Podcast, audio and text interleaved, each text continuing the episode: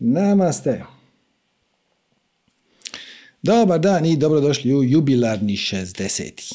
Sad sam sa Serđom, kako vrijeme ide? Jedan po jedan, evo nas već na 60. Kažem, danas imamo puno posla pa neću nešto puno duljit. E, imamo jednu kratku promotivnu poruku, pa nije niti promotivna, više je informacija za ono koga zanima. I onda idemo na e, vaša pitanja, prvo na video pitanja, pa pisana pitanja, pa onda ćemo ubaciti jedno malo mini predavanje unutra i onda idemo na vaša interaktivna pitanja kako to već i običavamo. Ok, ajmo mi krenut sa um, najavom. Dakle, samo da ja otvorim. E, znači, naš Ashtanga ekspert, odnosno naš potpuni, kompletni online tečaj prve serije Ashtanga joge je sad dobio novi dom, do sada je bio na Omkom HR-u, možda znate, ako ne, Evo, sad smo ga prebacili na e, sajt od vrsupernaturals.com i povodom tog novog mini relauncha do 8.6. znači nešto desetak dana, 15 nudi se za 25% popusta. Samo upišite kod yoga25. Samo. Evo vidite. Znači, www.vrsupernaturals.com kroz aštanga minus ekspert. To vam je u deset dijelova, znači obimno je gradivo, objašnjena prva serija aštanga joge. Velika prednost aštanga joge je što je taj slijed koji radite svaki dan isti. Dakle da, ne treba vam učitelj u onom smislu da vas netko mora voditi kao vođeni sat, nego slijed je uvijek isti i vrlo je smislen, ni malo slučajan takav kakav je. A ovaj, onda povremeno, ako hoćete, naravno preporuča se da odete na neki, to se zove majsor, e, znači odete u nekakav studio, odradite prvu seriju na isti način kako inače radite kući i, ovaj, i onda vas neko eventualno još malo popravi i to. Ali inače, Sanja i Ines su u ovom online tečaju vrlo, vrlo, vrlo duboko i temeljito to objasnili. E, sa samim e, tečajem dobijete i poster. To mi izgleda približno ovako, ovo je samo vrh postera. Znači, svaka asana ima svoje ime, e, ima drišti, to vam je ova mala sličica ispod e, opisa, recimo piše tu četuranga dardasana, ona ide uz izdah i nacrtan je mali nos. To znači da vam je e, drišti, odnosno fokus pogleda na nosu. Onda na sljedećem imate fokus na trećem oku, pa onda tako dalje, tako dalje. Sve vam je to vrlo, vrlo temeljito objašnjeno u ovom deseto, deset komada serijalu od deset epizoda. E, stvar sa štangom je zapravo što vi krenete od pozdrava suncu, to može napraviti svako, i onda počnete raditi ovaj slijed prve serije onoliko koliko možete. Znači radite dok ne dođete do asane koju ne možete. I onda se radi završni, završni slijed, sve vam je tamo objašnjeno i onda tu završite. Tako da zapravo ovih deset epizoda su jednom donekle se ponavljaju. Znači prva epizoda je detaljno objašnjena sam pozdrav suncu, A i B, onda su dodane još neke asane za drugi dio, pa su dodane neke za treći dio i konačno deseti dio je kompletna vođena maštanka serija, e, kako se u Beogradu zovu časna brojanje. znači, e, Ines je to majstralno odvodila, to je prilično teško odvoditi. Broji se i dah i ima jedan vrlo specifičan način brojanja i vrlo je korisno da vas netko u tome vodi, jer je bitno koliko dugo stojite u kojoj asani. Sve vam je to objašnjeno na jednom mjestu e, i to je ono, jednokratna investicija, jednokratna donacija jednom to uzmete i onda radite svojim tempom koliko stignete. Kad stignete, naravno bilo bi najbolje svaki dan, ali ako to baš ne ide, uzmete si tempo koji vama paše i onda proučite neki komad hm, i onda ga radite sami, bez ičije pomoći, dok ne osjetite da ste spremni za nastavak i onda idete dalje. Tako da stvarno preporučam Maštanga Expert, sad je i ljeto, pa je sve to skupa malo lakše, malo su izglobovi fleksibilniji, malo smo i mi mobilniji i evo, pravi je trenutak da odete na www.supernaturals.com kroz Ashtanga-expert ili jednostavno odete na vrsupernaturals.com i onda gore pod radionice imate Ashtanga Expert. Uh, kažem, iskoristite promo kod yoga25 uh, koji vam vrijedi do 8.6. i dobit ćete ga sa 25% popusta. Uh, vi koji ste već donirali za Ashtanga Expert na našem postojećem sajtu omcom.hr gdje to živi već jedno dvije godine i vrlo je popularno i uvijek dobivamo vrlo pozitivne komentare na to, to nam je uvijek jako drago. Dakle, ništa ne brinite, on će ostati tamo do daljnjeg.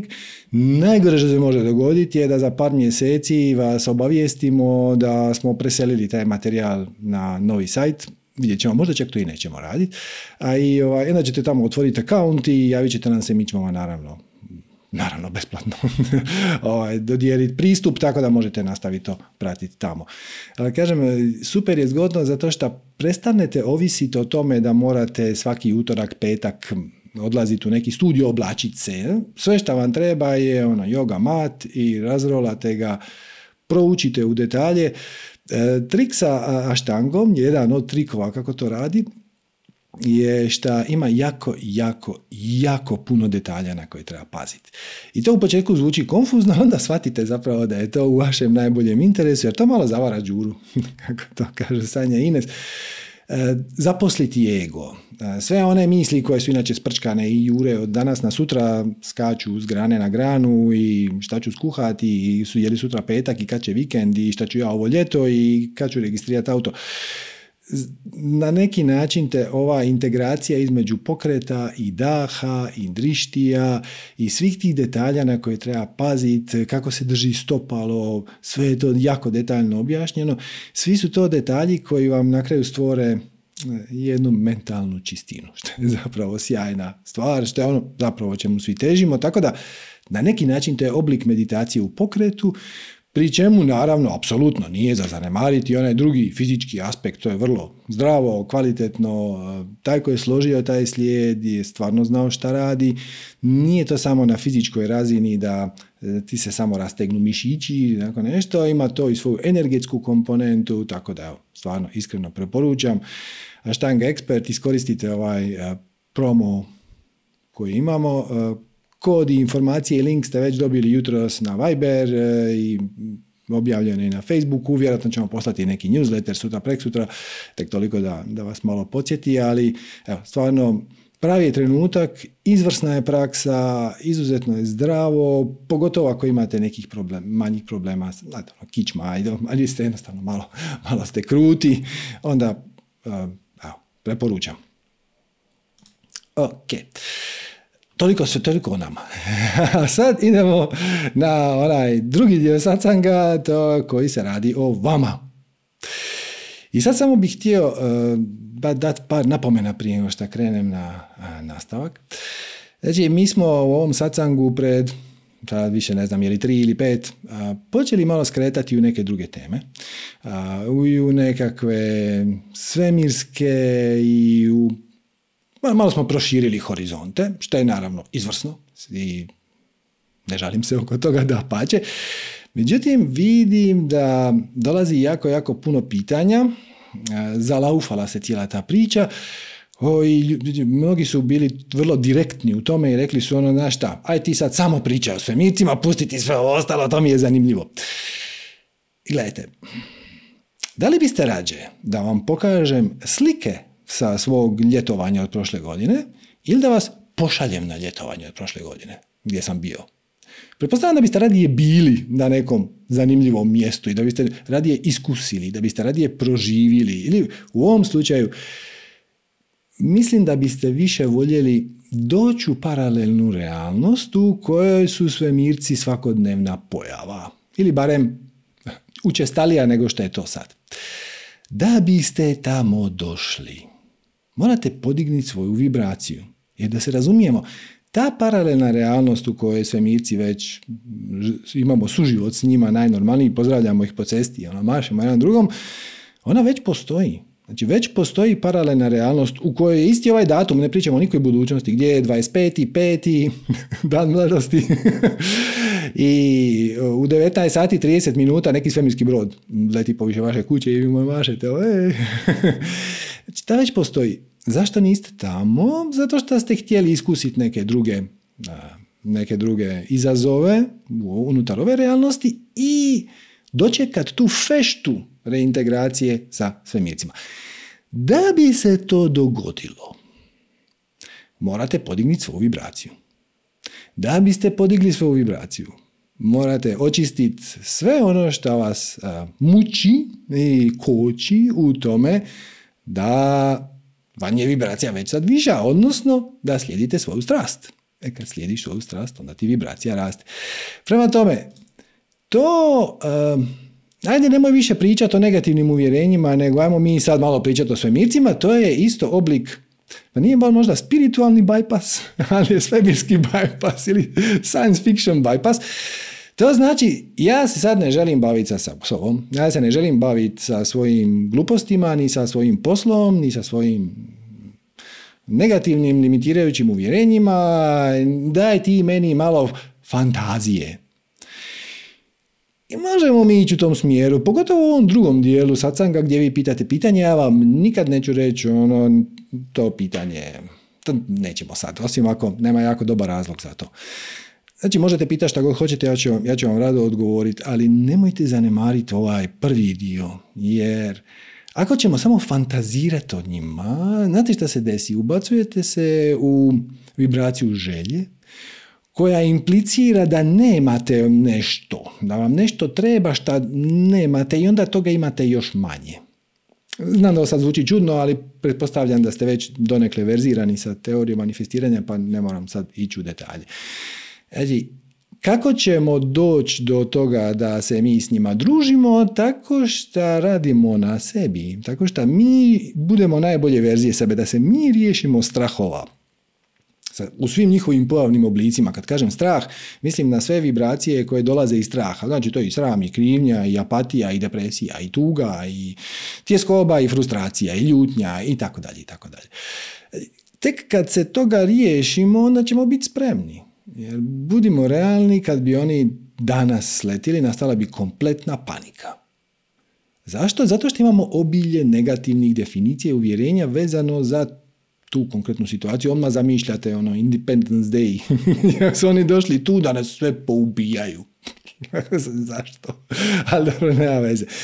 Tako da, Super je to sa svemircima i pitajte, ja ću vam odgovoriti koliko god budem znao, umio i koliko god je primjereno. Može se desiti da za neko pitanje odgovor, barem trenutno nije primjeren, to ću vam onda naglasiti. Ali nemojmo zanemariti ovaj drugi aspekt. Ovaj drugi aspekt je Ajmo živjeti svoju strast. Kad mi živimo svoju strast, mi podižemo svoju vibraciju. Čime im omogućavamo da oni se nama malo prilagode, da se nađemo negdje na pola puta i da onda kreiramo treću realnost u kojoj mi imamo suživot. Dakle, odnosno, prebacimo se u realnost u kojem već postoji suživot.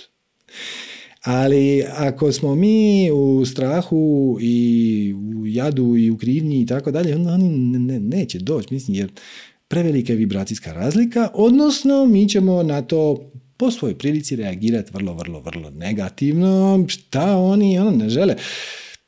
Oni su tu promatrači, oni su istraživači, njima smo mi super zanimljivi i zabavni. Rijetko kad se desi mislim, rijetko se dešava da neka civilizacija dođe u ovu točku u kojoj smo mi, točku prekretnice, u kojoj možemo negativnost iz prošlosti transformirati u pozitivnost i stvoriti nekakvu zajedničku, neki zajednički suživot sa tim dragim svemirskim bićima. Tako da naravno smo im zanimljivi, ali neće se petljat. Ne žele, ne žele nam upropastiti. Ovo Ako mi kolektivno odlučimo da želimo nastaviti živjeti u strahu, tjeskobi, sukobu, egoizmu i tako dalje, onda žene reći, ok. mi ćemo zainteresirano promatrati će kokice i samo će nastaviti, ne, ne biti tu. ne žele nas ometati, što je zapravo lijepo od njih. Tako da, mi ćemo sad preći na vaša pitanja. E, ali, došlo je nekoliko pitanja, sad ih neću čitat, e, koji u podlozi imaju isti izazov i istu temu, a to je veze e, i pogotovo partnerski odnosi, ali i svi ostali. I iz tih pitanja se da iščitati da je temeljni problem nerazumijevanje kako funkcioniramo prvenstveno mislim na muškarce i žene, znači ta dva tabora. Znači, kako radi muški mozak i kako radi ženski mozak. Nije isto. I on, ako, šta je ovdje problem? Ako ne razumijete kako radi mozak vašeg partnera i inzistirate na tome, odnosno podrazumijevate da on je ožićen na isti način kao i vaš, to dovodi do stalnih konflikata. Tako da ja bih vam sad ispričao priču o dva mozga. muškom mozgu i o ženskom mozgu. Jedno kratko predavanje. Ovdje nema nikakve priče o tome šta je bolje, šta je lošije. Jednostavno, muški i ženski mozak su drugačije ožičeni. Vjerojatno tu ima utjecaj i društvo, vjerojatno tu ima utjecaj i odgoj, ali to sve nije toliko važno. Ja bi to sad ostavio po strani. I moram odmah upozoriti, pričat ćemo o stereotipima. Znate ono tipa stereotip, e, na primjer, žene pričaju više od muškaraca. To je u načelu točno, ali ne mora biti. Znate sigurno neku ženu koja ne priča puno, znate sigurno nekog muškarca koji melje sto na sat cijelo vrijeme.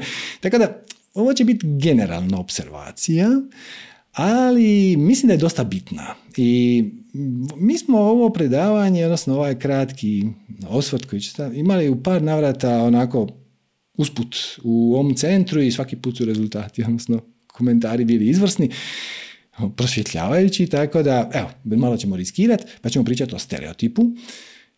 Šta u komunikaciji očekuju žene, šta u komunikaciji očekuju muškarci i gdje tu dolazi do nerazumijevanja.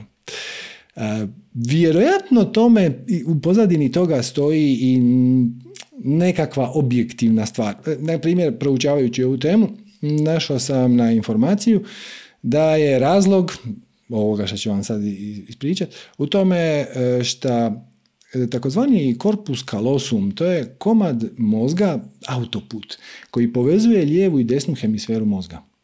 Je kod žena veći, širi, propustniji, više informacija propušta taj, to tijelo, nego kod muškaraca šta dovodi do različitog načina kako interpretira informacije. Ali pazite, pričamo o to o mozgu kao uređaju. To nema nikakve veze s time koliko si ti glup, koliko si ti prosvjetljen, koliko ti radiš na sebi, koliko si na visokoj vibraciji. To je ko da uspoređujemo, ne znam, električni auto i dizel auto. To je slično, ali nije sasvim drugačiji. Drugačije, drugačije funkcionira, svaki ima svoje specifičnosti i ništa u to nećemo ulaziti. Čisto fenomenološki. Kako to radi? Ok. Muški mozak vam je uredno organiziran u kutije. Znači, mi, ja ću pričati mi muškarci, muško, mogu pričati muškarci kao u trećem licu, ako, ako vam je tako draže, nije uopće pitanje da tu sad govorimo šta je bolje, šta je lošije. Jednostavno kako to radi. Muški mozak vam je organiziran u kutije. Mi vam imamo kutiju za posao, za obitelj, za našu partnericu, za auto, za novac, za suprug, supruginu majku negdje u podrumu. Tako nešto. I mi vam jako pazimo, znači muškarci jako paze da se te kutije međusobno ne dodiruju. Drugim riječima, ako ćemo pričati o poslu, to je ok. Muškarac će izvaditi iz svog uma kutiju koja se zove posao i to nema nikakve veze ni sa novcem, ni sa obitelji, ni sa partnerom, ni sa kućom, ni sa odlaskom na godišnji odmor. To je jedna posve odvojena tema. S druge strane, ženski mozak vam je ko klub kožice. Sve je spojeno sa svime. znači, posao je spojen sa novac, novac je spojen sa obitelji, obitelj je spojen sa majkom, majka je spojena sa svekrvom, svekrva je spojena sa kućom, sve je spojeno sa svime. I taj, to, to klupko žice stalno onako lagano vibrira. I što je najbolje, iza svega toga stoje emocije. Znači, svaka od tih tema, svaka od tih situacija koja je povezana sa temama ima odgovarajuću emociju. I onda dok, dok žene pričaju o situaciji na poslu, ne, doista proživljavaju te emocije. Onda meni rekao, onda meni nije rekao, a sad njemu ja sam sada ljutila. Muški mozak vam je puno jednostavniji. Mi imamo pristup samo jednoj kutiji, samo jednoj temi i kad radimo jednu stvar, u tome postanemo jako, jako dobri. Ali to nema puno veze, to što sam ja dobar na poslu, nema nikakve veze ni sa partnericom, ni sa mamom, ni sa obitelji, ni sa kućom, ni sa autom, ni sa registracijom, ni sa već mašinom. To je samo posao. Dok, recimo, ženski mozak koji ima puno propusniji, koji ima internet unutra, to sve vibrira i sve je spojeno sa svime i sve teme se nekako preklapaju i žene u tome uživaju. Muški mozak ima u sebi jednu kutiju koja je, mogu slobodno reći, nama, muškarcima, najdraža. A ta kutija se zove ništa. to je ništa kutija. U njoj je ništa. Pazite, ne kažem da u njoj nije ništa. U njoj je ništa. To je naša najdraža kutija. Mi kad god možemo, mi odemo u ništa. I to vam je razlog zašto ćete često vidjeti muškarce da rade na izgled glupe i zatupljujuće stvari, tipo ono pecanje, ono, satima. Ili golf. I onda se malo šetaš. To je takozvana ništa, to je ništa kutija. Prazna kutija u kojoj je tendenciozno ništa. I ona nam je omiljena od svih. Kad smo pod stresom, kad je vaš muškarac pod stresom, on ide u ništa kutiju. To je njegova najdraža kutija. I onda sjedne pred televizor i šalta kanale. I to žene izluđuje. Žena ne može zamisliti da netko može ne raditi ništa. Pa opet, nama vam je to apsolutno najomiljenija, najomiljenija stvar. I onda žena ponekad kaže, ok, evo kad vidim da ne radiš ništa, mogu li ti se pridružiti? Ne, jer onda to više nije ništa. to je moja pećina. I postoji vam jedna indijanska poslovica koja kaže kad je muškarac u pećini, ne ulazi jer ćete inače zmaj pojest. Kad vidite svog muškarca da ne radi ništa, nakon napornog radnog dana, nekad ne kažem sad ono ne radi ništa već godinama, nego bio je van, imao je stresan dan na poslu i dođe na i onda uzme novine. Ili vrti kanale. Ili nešto jednako besmisleno. Dakle, ono, ništa. Samo ga pustite. On se zapravo puni. Izaće iz te pećine za pola sata, sat, sat i pol, ovisno koliko je bio pod stresom, ali dajte mu taj prostor. S druge strane, žena, odnosno ženski mozak je ožićen tako da ako se ona vrati s posla pod stresom, ona ima potrebu to ispričati. I ako, ako ona to ne ispriča, mozak će eksplodirat. I onda dođe kući i onda on je u svojoj pećini, ja, čita novine ili vrti kanale, to, a ona mu krene. I onda sam ja njemu, onda ona meni, i onda ta, ta, ta, ta, ta, I sad on pristojno, vidite, situacija takva, ostavi svoje novine i sluša, sluša, sluša. Međutim, muškarci kad pričaju međusobno s drugim muškarcima, e, tipično to rade ne da bi podijelili iskustvo ili emociju, nego da bi našli neko rješenje. I onda on sluša svoju ženu i sad čeka trenutak da ponudi rješenje. I onda u jednom trenutku kaže, pa dobro što nisi mogla joj reći, pa dobro što nisi mogla ovo napraviti, pa zašto ne bi jednostavno... I na to ona dobije živčani slom, ona ne želi rješenje. Ona želi ispričati. Dok to priča, ona isprobava različite emocije. Čak nije nužno da doista misli to što govori. Možda već dok čim izgovori će se predomisliti. Jer dobro da, da, nije, nije to baš bilo tako. Ali ona isprobava različite situacije, ne samo ventilira. To je njen način da e, izbaci stres iz sebe. Imate jedan divan primjer, divnu situaciju je opisao e, se zove Grey, to vam je ona čuvena knjiga Muškarci su s Marsa, žene su s Venere, u kojoj je on objasnio tu situaciju. Kaže, u nekom trenutku su bili pozvani na nekakav svečani domjenak, ne, nekakav koktel party i sad njegova supruga je zaključila da ona nema šta obući, da moraju ići u shopping, kupiti nešto. Nije je rekao, ok, dobro.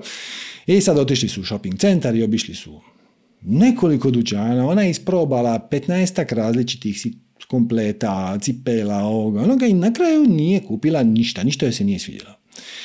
I sad idu prema autu i on kaže ono, pa, ono, ovo je bio neuspjeh, nismo ništa uspjeli, gdje ćemo sad, šta ćemo sad? A ne, ne, ne, ne, nema veze, sve super, ona ozarena, sva sretna. I sad, ono, mi muškarci bi to smatrali kao neuspjeh. Znači, kaže, mi smo si dali zadatak da ćemo otići u grad i kupiti nešto za svečani koktel.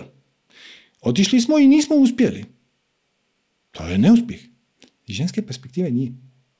Ženske perspektive, ona je to malo isprobavala i nema veze, obuće nešto drugo. Ukratko, on nju voli i ona voli njega. I kad ona dođe, kad je ona pod stresom i ona priča, priča, priča, priča, ventilira prema van, on ima potrebu ponuditi rješenje na što ona poludi. Umjesto, pazite ovo, dragi muškarci, samo je slušaš. Ne traži se nikakav odgovor, ne traži se nikakvo rješenje. Ja, ja znam da je ovo za, za muški mozak ovo je nevjerojatno. Žena dok vam priča svoje dogodovštine, pa je bilo dobro, pa je bilo loše, pa ovi nas začarao, pa ovi naljutio, pa... ona ne traži rješenje. Zato se možete opustiti. Zato je muškarcima stresno i naporno učestvovati u toj vrsti komunikacije. Mi se stalno čekamo da uskočimo sa nekakvim pametnom sugestijom. Ali ne dolazi pitanje. I sad ti pozorno slušaš pola sata, sat, ali ništa se ne, ne mijenja, ništa se ne događa. I to nas izluđuje. Ali kad shvatiš da samo trebaš slušati, to je sve puno je lakše. Puno ti padne ti kamen sa srca. S druge strane, vi žene, kad vidite da je vaš muskarac u pećini, jer je mo težak dan, samo ga pustiš, nemoj mu ono, pa dobro, pa šta je, pa reci, pa dobro, onda on će reći, ništa. Pa ni vidim da nije ništa, vidim da si se iznervirao, ajmo mi malo pričati o tome. To je ono što, bi, što biste napravili prijateljici. Znači, želim te saslušati, da ti pomognem, ali on ne želi da je sasluša. Samo želi da, je, da ga pustiš na miru i samo mu dajte malo prostora. I to vam je sve. Mislim, mi, ima tu i naravno i puno detalja tipa, shvatit ćete, muškarci ili žene, da mi imamo različitu terminologiju. Kad muškarac kaže pet minuta, to je najčešće pet minuta. Kad žena kaže pet minuta, to može biti bilo šta. Mi ću gotova za pet minuta. I zbog toga muškarci s vremenom počnu filtrirati riječi koje dolaze od strane njihove žene. I onda se žene žale da ih muškarci ne slušaju. Da, jer ne vide svrhu. Niko im nije objasnio. da, zadatak te situacije nije da se tu nešto dogodi. Da se tu ponudi rješenje. Da samo je zadatak muške se sa muške strane da posluša šta ona priča. I mi kad u nekom trenutku shvatimo da već mjesecima i godinama samo se nešto bla bla bla događa, a ni, ni, ništa se ne miče, mislim, nema nikakve promjene, nema nikakvog rješenja u tome, mi samo prestanemo slušati. I onda se naravno žene s punim pravom žale da ih muškarac ne sluša. I s druge strane, ako, ako ste mu počeli to pričat, dok je on već u svojoj kutiji, ako on čita svoje novine, i jedan vam samo kaže, mhm, nije vas čuo. Zapravo vas ne sluša. Ako želite da vas sluša, pričekajte trenutak kad ima vašu punu pažnju i onda recite šta treba. Trebalo bi popraviti auto, trebalo bi poslati perilicu rublja na servis, šta god već. E sad je to ok. Ali ako ste vi došli dok je on dok on pokušava smiriti svoj vrtlog u glavi, dok je on u svojoj pećini, on se samo nije čuo. I onda se ti na kraju naravno ljutiš jer te on ne sluša i moraš mu 300 puta ponavljati i tako dalje i tako dalje i onda misliš da je problem u srcu. Jer on tebe više ne voli, on tebe više ne cijeni, on tebe više ne poštuje. Ne. Problem je samo u različitim načinima, načinima kako obrađujemo informacije i kako se nosimo sa stresom, odnosno sa viškom informacija koje imamo u životu. I konačno, u konačnici sve ću svest na samo jedan jedini savjet, znači za žene. Kad je vaš muškarac u pećini, kad je u svojoj ništa kuti, samo ga pustiš. Ništa kutija može biti garaža. Ništa kutija može biti pecanje. Ništa kutija može biti gledanje televizije, ali onako samo vrti kanale ili gleda neki sport koji ga uopće neće ne zanima. On gleda snuker, ono biljar. Zapravo uopće ne zanima. Samo ga pustiš. I ako imaš nešto bitno za reći, pričekaj kad budeš imala 100% njegovu pažnju, što će biti uskoro, i onda i to kažeš. I možeš to slobodno ponoviti sutra i preksutra ako vidiš da se to nije dogodilo, to, je, to je sve muškarcima u redu. A muškarci savjet, kad žena priča, samo je slušaš. To je sve. Ne očekuje se odgovor. Ne očekuje se rješenje. Ne, ne, ništa se od tebe ne očekuje. Samo se opusti i slušaj. I učestvuj. Mm, jeli, a šta je onda ona rekla? No, nemoj me zezat. A kako si se ti onda osjećao? I to će napraviti čudo u vašem odnosu. Nemojte mi vjerovati. Samo probajte. Dajte svom žene, dajte svom muškarcu malo prostora, dopustite mu da bude u kutiji kad on god, praznoj kutiji, ništa kutiji, kad god on osjeća da to ima potrebu za time, a muškarci kad vam žena počne pričati, samo je pažljivo slušajte. Ništa se od vas ne očekuje. Ovo je tako opuštajuće. Tako da evo, jedan mali, mali uh, općeniti odgovor na 5-6 pitanja koja su došli na sličnu temu sve je isto, e, znači već vidite koja su bila pitanja. I on mene ne sluša, on mene ne poštuje, on mene više ne voli, ja mu moram 300 puta sve reći i tako dalje i tako dalje. I s druge strane, moja žena previše priča, meni je ovaka glava i onda ja ponudim neko rješenje i onda ona to ne napravi i onda se čudi što se ništa nije promijenilo. Daj, pomozi joj da to malo izmanifestira drugačije. Ona je sasvim u redu, i s njom je sve ok. I ništa ne treba mijenjati, samo je pažljivo saslušaj i to će vašu vezu preporoditi. Ok. Ajmo sad dalje na vaša pitanja.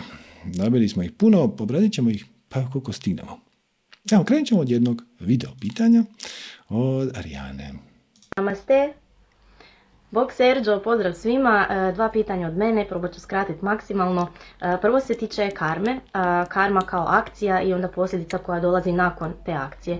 Što kad je namjera iza akcije dobra, recimo s naše strane, radimo nešto s dobrom namjerom, a to na kraju ispadne loše i ljudi, drugi ljudi budu povrijeđeni ili sve ne ispadne, ajmo reći, onako kako smo htjeli ili, ili na dobar način, to jest što kada iz dobre namjere povrijedimo nekoga, znači li to da će nas onda stići loša karma? I zapravo pitanje koja je uloga namjere u svim mogućim akcijama koje radimo. A drugo pitanje se tiče višeg ja, dobila sam u zadnje vrijeme neko, neko razumijevanje da više ja zapravo uopće nema razliku između toga osjećamo li mi kao ljudi na zemlji strah ili ljubav, da je za više ja to potpuno jednaka vrijednost ta dva osjećaja jer su to iskustva. I često ja sama sam se znala naći u nekakvim situacijama gdje volim reći da mi je više ja nešto reklo kada se nešto super desi, a kad je nešto loše onda to pripisujemo egu. Ali mislim da, odnosno u zadnje vrijeme to neko shvaćanje koje imam, da zapravo sve dolazi iz ega, sve misli, sve, sve što čujemo u glavi, sva pričanja u glavi, da je to sve ego. Radilo se o nečem dobrom ili u nečem lošem, a da više ja zapravo je nekakav e, neutralni lik koji, koji stoji sa strane i zapravo jednako vrednuje šta god da se dešava i zapravo se niti želi miješati previše u u naše, ajmo reći, živote i u naša iskustva. Eto, bilo bi, bilo bi mi drago čuti tvoj komentar da me ispraviš ako sam negdje fulala. Hvala ti, namaste. Ok, znači imamo dva dijela. E, da li postoji karma kao osveta svemira, ajmo to staviti u navodnike, ako smo imali dobre namjere? Ne. Ako si napravio najbolje što možeš, e, s punim poštenjem, uz dobroj namjeri, gle, svemir je prekompliciran da bi ti mogao predvidjeti sve moguće posljedice svojih dijela, tako da apsolutno ne. E, vrednuje se samo namjera. S tim da opet moram se malo vratiti na malo zastarjelu definiciju karme. Znači, nećete snaći loša karma. Karma doslovno znači akcija. I ako si ti nešto napravio iz, vamo reći, iz zle namjere i automatski dobit ćeš i odgovor kreacije sa iste vibracije. Znači, izgledat će ti u navodnike zlo.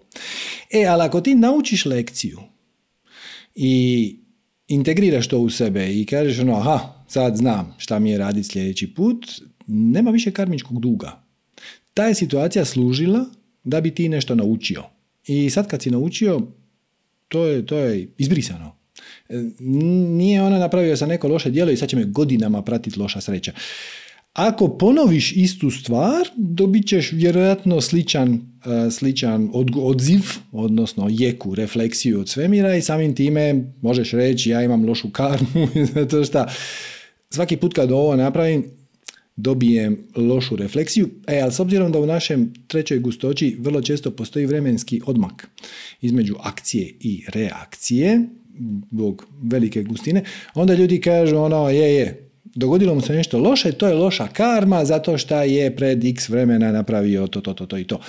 Možeš to tako interpretirati, ali to je zapravo samo jeka od tvoje akcije.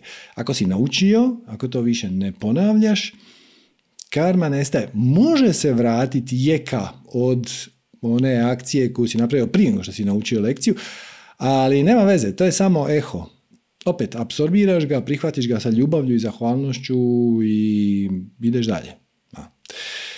Da li više ja gleda emocije i misli neutralno, odnosno da li mu je svejedno, jesu one pozitivne ili negativne, ne želi, ne želi se miješati.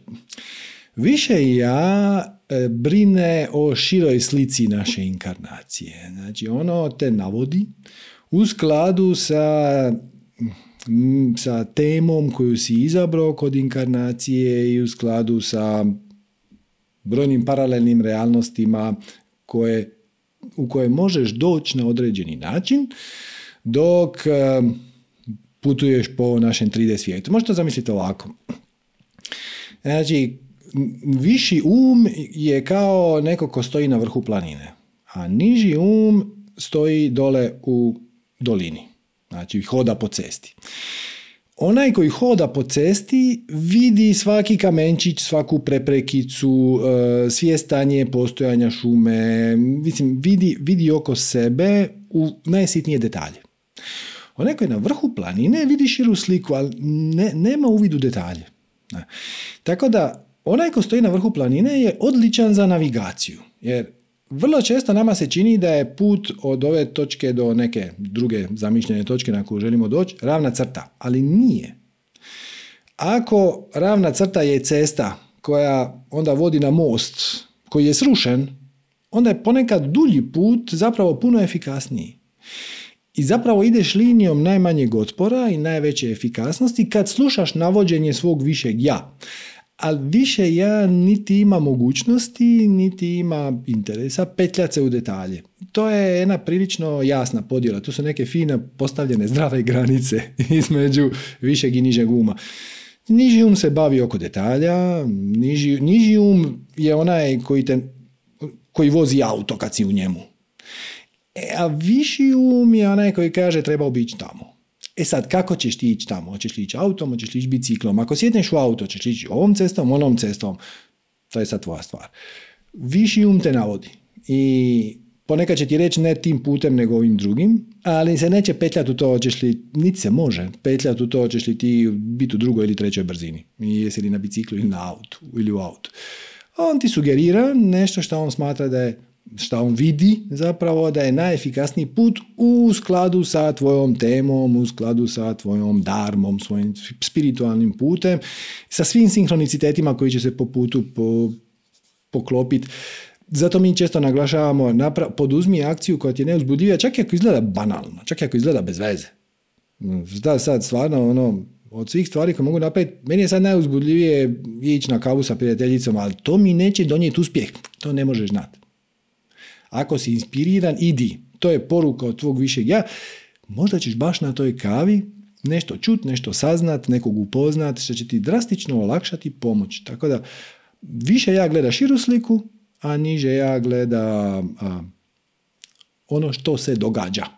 On učestvuje u sad i ovdje i to je jedna prilično dobra, zdrava podjela koja fino funkcionira. Nažalost, većina ljudi se odriče usluga svog višeg ja i zanemaruju e, svoje navođenje iz srca jer smatraju da su pametniji. Neš ti meni, ja bi trebao, ne ja, meni je sad uzbudljivo ići na neko jezero provesti nedjelju, ali puno je pametnije da ja ostanem doma nešto učiti. Možda je, možda nije. Ali ako si inspiriran izaći u prirodu, samo izađi u prirodu. Za, zašto se opireš? Zato što misliš da si pametni. To je niži um. I ono, prepusti mu da se bavi detaljima, a navođenje daj više umu i, i sve će biti ok. Kaže Helena. Kako da umanjim strah od smrti, bolesti i gubitka kontakta sa bliskim osobama koji me spriječava da živim svoj život u svojoj, svoj punini. To mi oduzima puno energije i gubim vrijeme brinući se svakodnevno. Pomaže mi svačanje da smo vječno neuništivo biće, sve ovo čemu na manifestiranju pričamo, a pomoglo mi je i proučavanje dostupne literature, na primjer putovanje duša Michaela Newtonova, ali strah je još uvijek tu, šta bih mogla učiniti ili pročitati da to prihvatim. Pomaže mi shvaćanje da smo vječno i neuništivo biće, ali nemaš shvaćanje. Da imaš stvarno shvaćanje da si vječno i neuništivo biće, ne bi bilo straha od smrti. E sad pazi, kad pričamo o strahu od smrti, e, postoje dva straha od smrti. I jedan je onaj konkretan sad i ovdje. To je ideš šumom i sretneš medvjeda. Prelaziš cestu i shvatiš da kamion ide na tebe velikom brzinom i trubi ti taj strah od smrti praktički se ne može riješiti ili gotovo nemoguće i to priznaju čak i veliki mudraci. Znači, Patanđali u Yoga Sutrama kaže da se tog straha od smrti ne možeš riješiti. Ali ovaj strah od smrti, jedan dan ću umrijeti, jedan dan ću se razboliti, to nije strah od smrti, to je strah od života. Ti ne živiš život kako treba. E, tako da E, brineš se svakodnevno, zlorabiš maštu, nemaš kontrolu nad svojim mislima koje lutaju kako god ih je briga i ti im vjeruješ. Znači da nisi otkrila svoju stvarnu prirodu. Šta ti može, može pomoći? Može ti pomoći šta god da te privlači. Za početak slijedi svoju strast. Čovjek koji slijedi svoju strast, koji živi potpun i ispunjen život, spreman je umrijeti u bilo kom trenutku, potpuno mu je svejedno. Ja, znam da to zvuči suludo, ali kad slijediš svoju strast, kad si, kad znaš da si dio šire slike, onda šta god da se desi je ok unutar šire slike. Primio sam nekoliko bijesnih komentara na, to, na komentar od prošlog satsanga ili pretprošlog, nisam siguran, kako iz spiritualne perspektive abortus e, nije a, ubojstvo. I pričali smo malo i o samoubojstvu i tako da je. Gledajte, iz spiritualne perspektive svaka smrt je samoubojstvo. Svaka smrt. Smrt od toga što imaš 130 godina, najprirodnija moguća koja se može zamisliti, je iz spiritualne perspektive samoubojstvo, jer tvoj spirit je shvatio da je uh, ispunio svoju inkarnaciju i da se tu više ništa ne može napraviti i samo se odlučio povući. Znači, mi smo ovdje opsjednuti s tom smrću, svi bi htjeli živjeti vječno. Zašto? Zašto? Zato što nemamo vjere u kreaciju. Zato što nemamo vjere u naš spiritualni put. Zato što smo čuli negdje da smo mi vječni i uništivo biće, ali nismo baš oko toga 100% sigurni, jer šta ako umremo, a onda ostanemo u velikoj crnoj praznini. Jer svemir nema ništa pametnije zaraditi nego nas zatvoriti u neki spiritualni zatvor. To nema nikakvog smisla.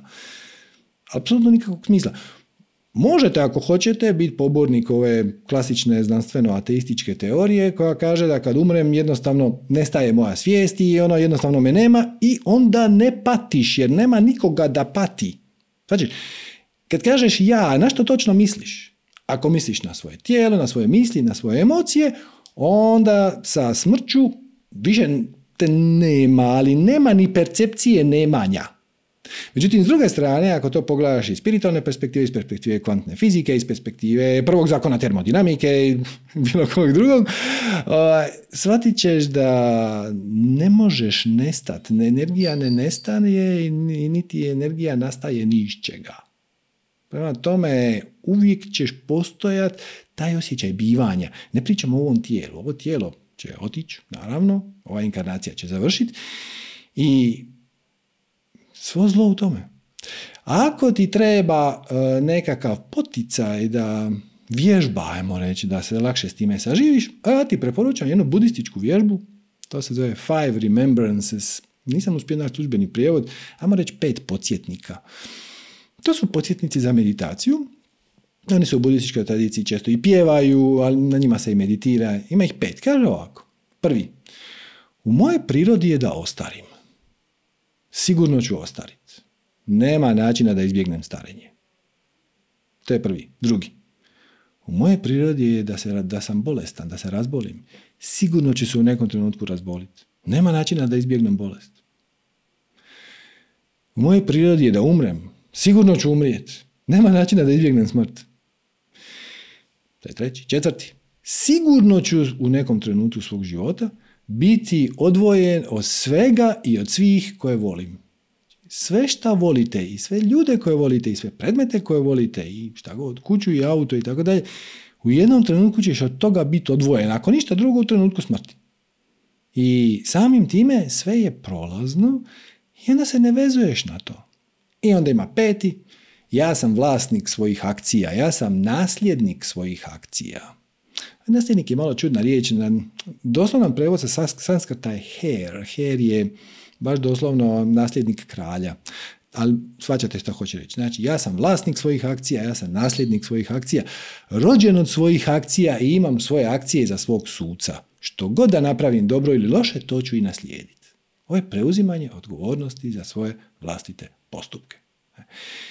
I to je to. Samo se podsjetiš, ako hoćeš na dnevnoj bazi, sigurno ćeš ostaviti. Kad tad? Sigurno ćeš se razboliti. Kad tad? Sigurno ćeš umrijeti. Sigurno ćeš biti odvojen od svih i od svega šta voliš i ti si vlasnik svojih akcija i ti si nasljednik i šta god da radiš, to ćeš naslijediti dobro ili loše. Ako se ovoga podsjećaš na dnevnoj bazi, više nisi vezan toliko, više nisi toliko pod stresom ono šta ako se razbolim? Hoćeš. Jedan dan ćeš se razboliti. Jedan ćeš možda ozdraviti, možda nećeš. Jedan dan ćeš umrijeti. Hoćeš. Još niko iz ovog života nije izašao živ. Tako. Kako ste to rekli da je život smrtonosna spolna bolest. Prenosi se seksom i završava smrću. I to je jednostavno tako. I bit ćeš odvojen od svega šta voliš i od svih šta voliš i preuzmi odgovornost za svoje akcije i to je to. I kad imaš ovu, ovu skicu u glavi, šta na kraju radiš? Najbolje šta možeš u skladu sa petom točkom. Znači, jednako ćeš umrijeti, jednako ćeš ostariti, jednako ćeš razboliti, jednako ćeš biti odvojen od svega i svih. I jedino što ti preostaje raditi najbolje šta možeš, dobra djela. A šta, šta drugo? Ok. Kaže, mene, aha, ova dva su spojena. Kako to da kad smo u niskoj vibraciji, recimo jako smo tužni, imamo loše misli i namiru nam nužna sjećanja, u trenutku nam stigne lijepa vijest, na primjer netko nam nešto javi telefonom, što nije na toj vibraciji, na višoj vibraciji, kako se desi taj prelazak u višu vibraciju tek tako, bez ikakvih svjesnih popravki? Fantastično, da? Koliko ti treba vremena da prebaciš vibraciju? Ništa. Ništa. To možete napraviti odmah. Ako želite, hoćete želite na višu vibraciju ili želite na nižu vibraciju. Ako želite na višu vibraciju, sjetite se nekog trenutka u kojem ste bili doista sretni. Ali ne, ne, ne no, euforično, ekstatično sretni, nego baš onako mirni, spokojni, sretni, ispunjeni. Sama činjenica da ste se uopće mogli sjetiti te situacije dokazuje da ste u trenutku kad ste je se sjetili bili na toj vibraciji. Jer ne možeš se sjetiti situacije koja nije nastala na istoj vibraciji na kojoj si sad. Ako si u stanju sjetiti se, ići na nižu vibraciju, trenutka kad si bio u velikoj krivnji, kad si se nešto jako osjećao kriv, ako si se u stanju sjetiti situacije sad, u, kad si bio u krivnji, sad si u krivnji. Vibracija se prebacuje ovako. Problem je što, odnosno izazov je zadržati visoku vibraciju, odnosno ne dozvoliti svom autopilotu, svojim mislima da te stalno bacaju niže. Ali sam prijelaz je trenutan. Možeš cijeli dan biti u depresiji, neko ti ispriča dobar vic i ha, ha, ha, ha, ha, ha, i ovo je sve zaboravljeno. Tako. Tako da da.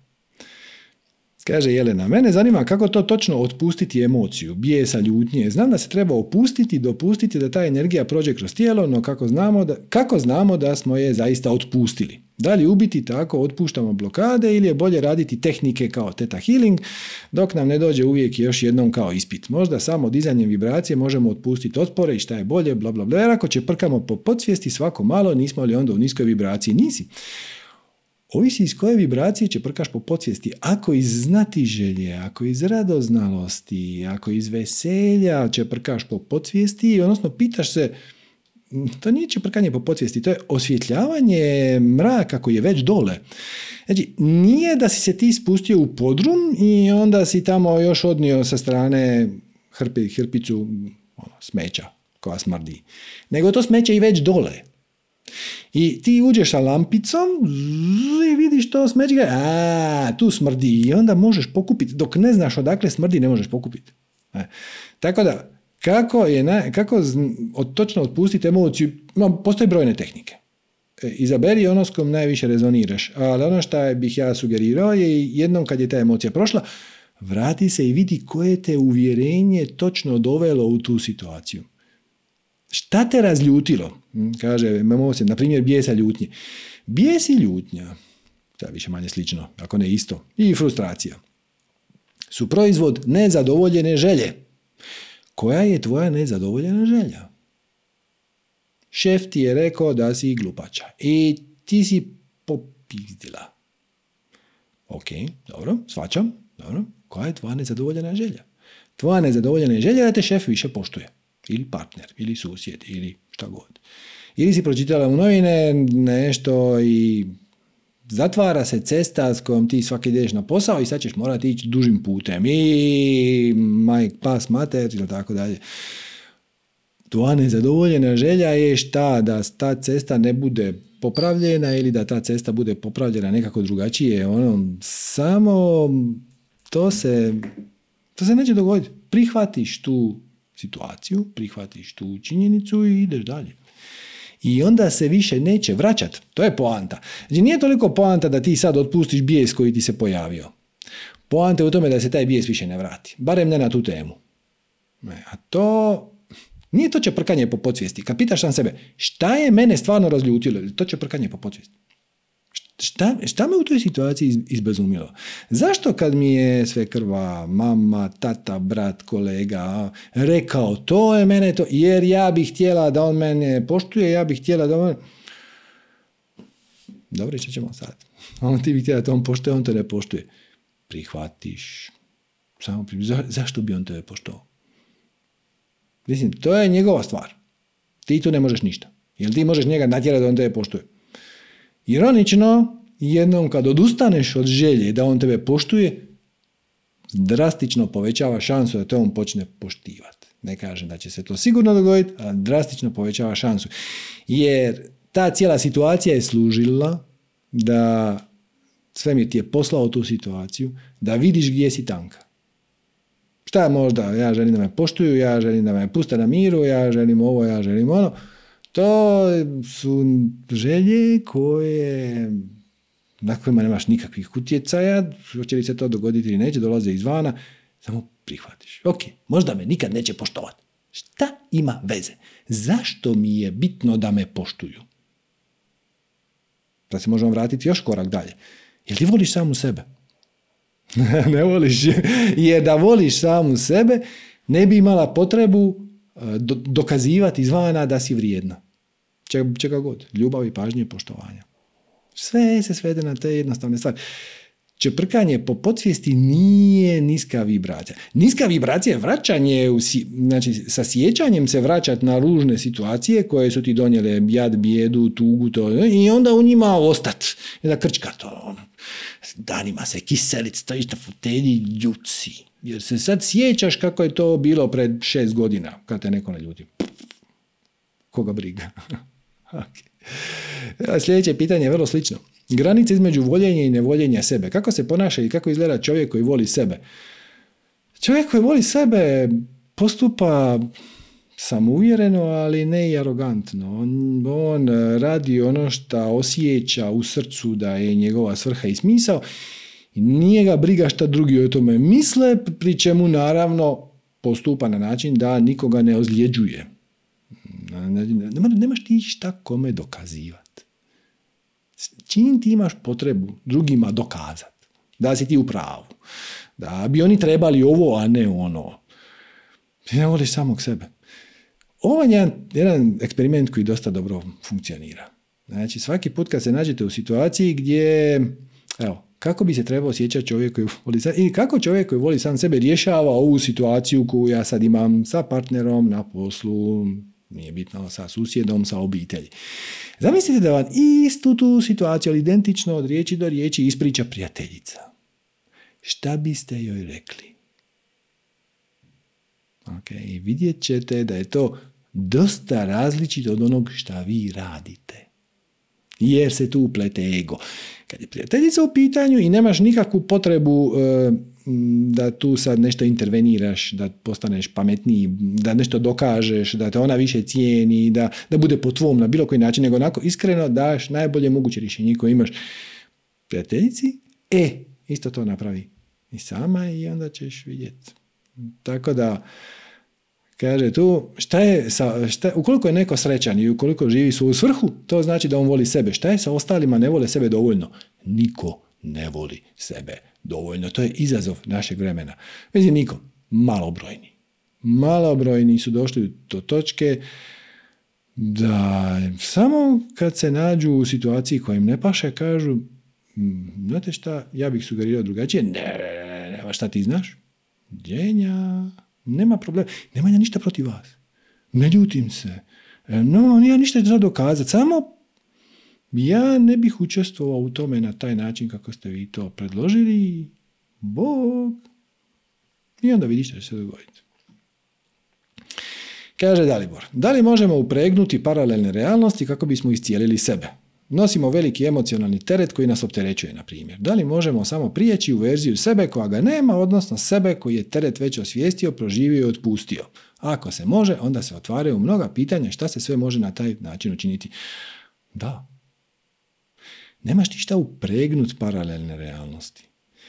Ti se već svake sekunde prebacuješ milijardama puta u sekundi iz paralelne realnosti u paralelnu realnost. I ako si svjestan, dakle šta, to, taj proces je toliko prirodan, toliko automatski da ga uopće ne primjećujemo. Međutim, u ovom našem periodu evolucije u kojem se nalazimo, mi sad širimo našu svijest i ponekad smo u stanju percipirati da smo promijenili realnost. Znači, svijest sam se dovoljno proširila da se sjećamo i one realnosti i ove realnosti. To je mali znak spiritualnog napretka, odnosno dizanja vibracije i to skupa. Ali nemoj se uopće oko toga brinuti. Pusti paralelne realnosti kako bi islijelio sebe. Ti ćeš u paralelnu realnost u koju si iscijelio sebe doći onda kad riješiš sve uzroke koji te koče da već sad budeš u njoj. Znači, baviš se sa svojim izazovima, baviš se sa svojim smećajem iz podruma, sa svojim limitirajućim negativnim uvjerenjima, postupaš po svom srcu. Jako je bitno, ovaj dio slijediti svoju strast jako bitan, jer ako se samo ulovite, ja sad idem rješavati svoje blokade. Odakle da počnem? Stvarno, odakle da počnem? Ima ih trilijuni. treba ti, treba ti neki mehanizam koji će ti pomoći da odabereš one koje treba adresirati prve. Pa onda one koje treba da ti neko da redoslijed. I to me služi, slijedi svoju strast. Ti kažeš ništa lakše. Ok, aj počni. E, mogo bi kad bih htio, ali evo, to se ne može. A, evo ga, sad smo počeli. Sad smo počeli pričati. Eto jedno limitirajuće. To se ne može. Zašto se ne može? Na koji način se ne može? Jel se ne može kao nema tu para, jel se ne može kao ja to ne mogu, jel se ne može kao drugi će mi se smijati. I sad smo našli jedno koje treba adresirati sad. I onda ga adresiraš i onda počneš poduzimati akciju u tom smjeru i onda se pojavi neko drugo. to ti daje redoslijed. Jer to ono, sad, će, sad bih se ja prebacio u paralelnu realnost u kojoj je sve fantastično, Šta znači fantastično? Ti nisi u stanju zamisliti paralelnu realnost u kojoj bi se... Odnosno, ljudi su jako, jako loši u tome da procijene šta bi ih učinilo sretnima i ispunjenima. To ne moraš znati, to će te odvesti na stramputicu samo radi u ovom trenutku šta ti sad predstavlja izazov, šta te sad koči da postupaš po svom srcu i onda postupi. Ako se može, otvaraju se mnoga pitanja šta se sve može na taj način činiti. Polako počinješ svačat da mi u cijelosti kreiramo svoju realnost. U cijelosti. U cijelosti. Kažu vede, u tvojoj realnosti samo jedan subjekt, sve ostalo su objekti. Ti si jedini subjekt, ti si jedini protagonist.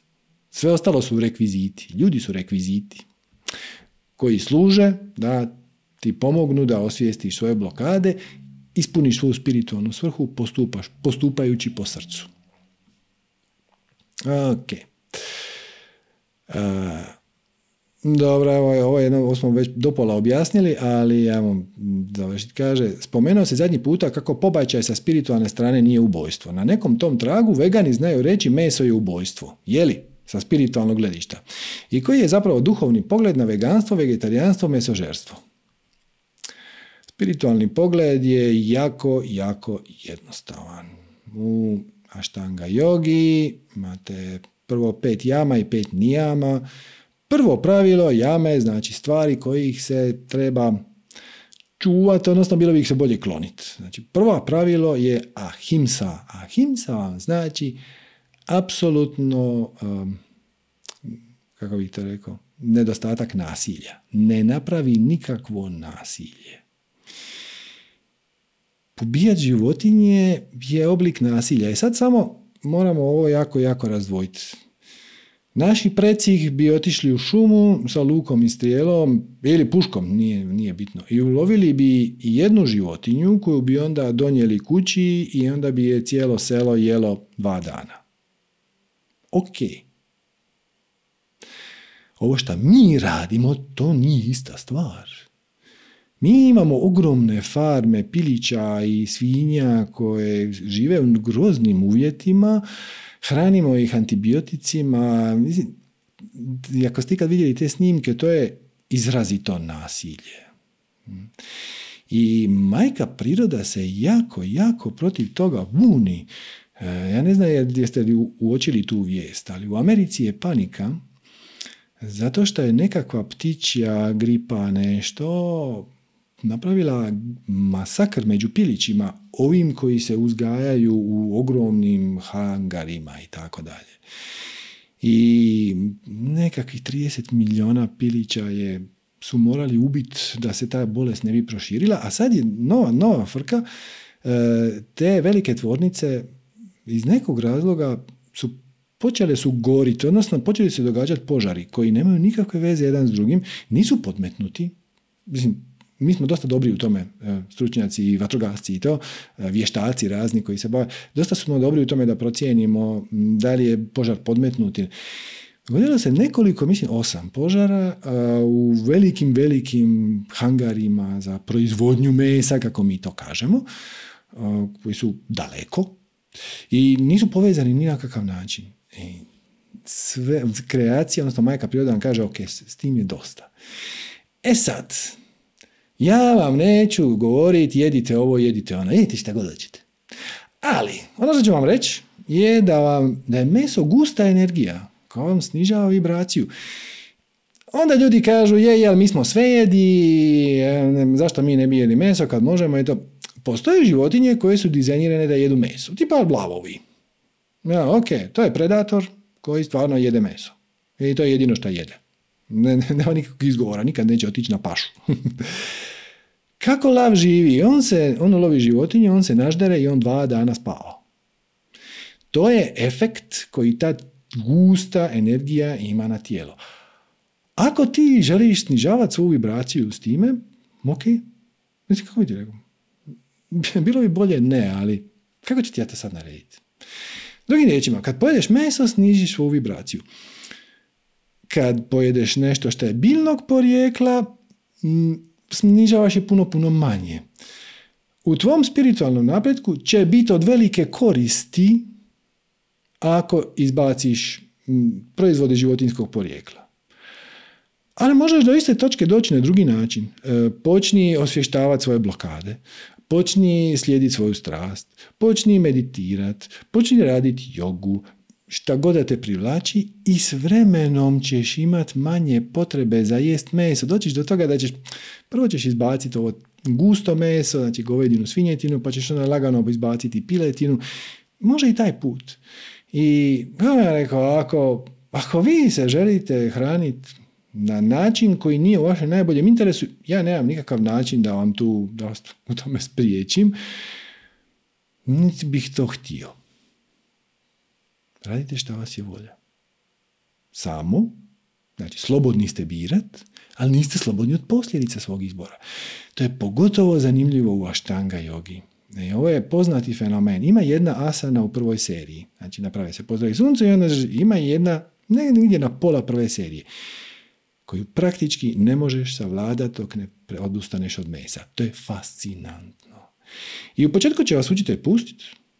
I onda kad dođete do te asane, onda će vas pustiti da se znojite oko nje. I onda ćete nakon mjesec dana reći ono, a ti još jedeš meso? Gle, ako želiš napredovat, prestani. Ako ne želiš napredovat, ništa, aj bog. Tako da, koji je duhovni pogled na veganstvo, vegetarijanstvo, mesožerstvo? To je oblik nasilja. I to grubog nasilja kako mi to radimo, prvo prema životinjama, a onda i prema sebi. Jer to što mi jedemo nema nikakve veze sa kokicom koje su naše prabake imale pred 150 godina, niti sa srnom koju ćeš uloviti sa lukom i strijelom u šumi. To je samo napunjeno nekim galofakom sa hrpom antibiotika. To je za tebe loše.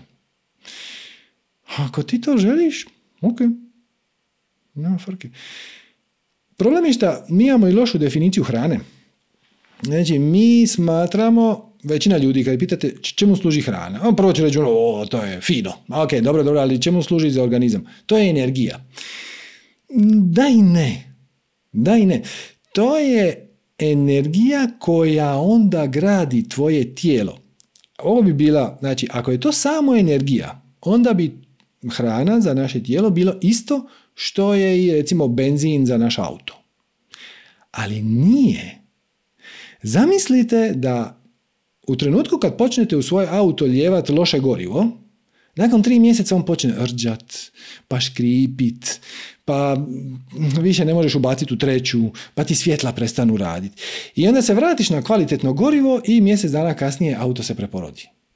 E, to je prava analogija. Znači, ti kad pojedeš nekvalitetno meso, preparirano, hrenovke, ne mogu smisliti ništa gore, i pojedeš hrenovke, gle, ti si unio u svoj organizam otrov koji te čini nervoznim, koji te čini tjeskobnim, koji te baca u apatiju, u depresiju, hrani tvoj ego i tvoje misli i onemogućava te u tome da zauzdaš svoj manas. kako bi ti rekao? Ako ti to paše, a dobro. A koji je spiritualni pogled? Ako želiš napredovat, nemoj. I taj prelaz da mora biti naglo. Nemoj nikome solit pamet.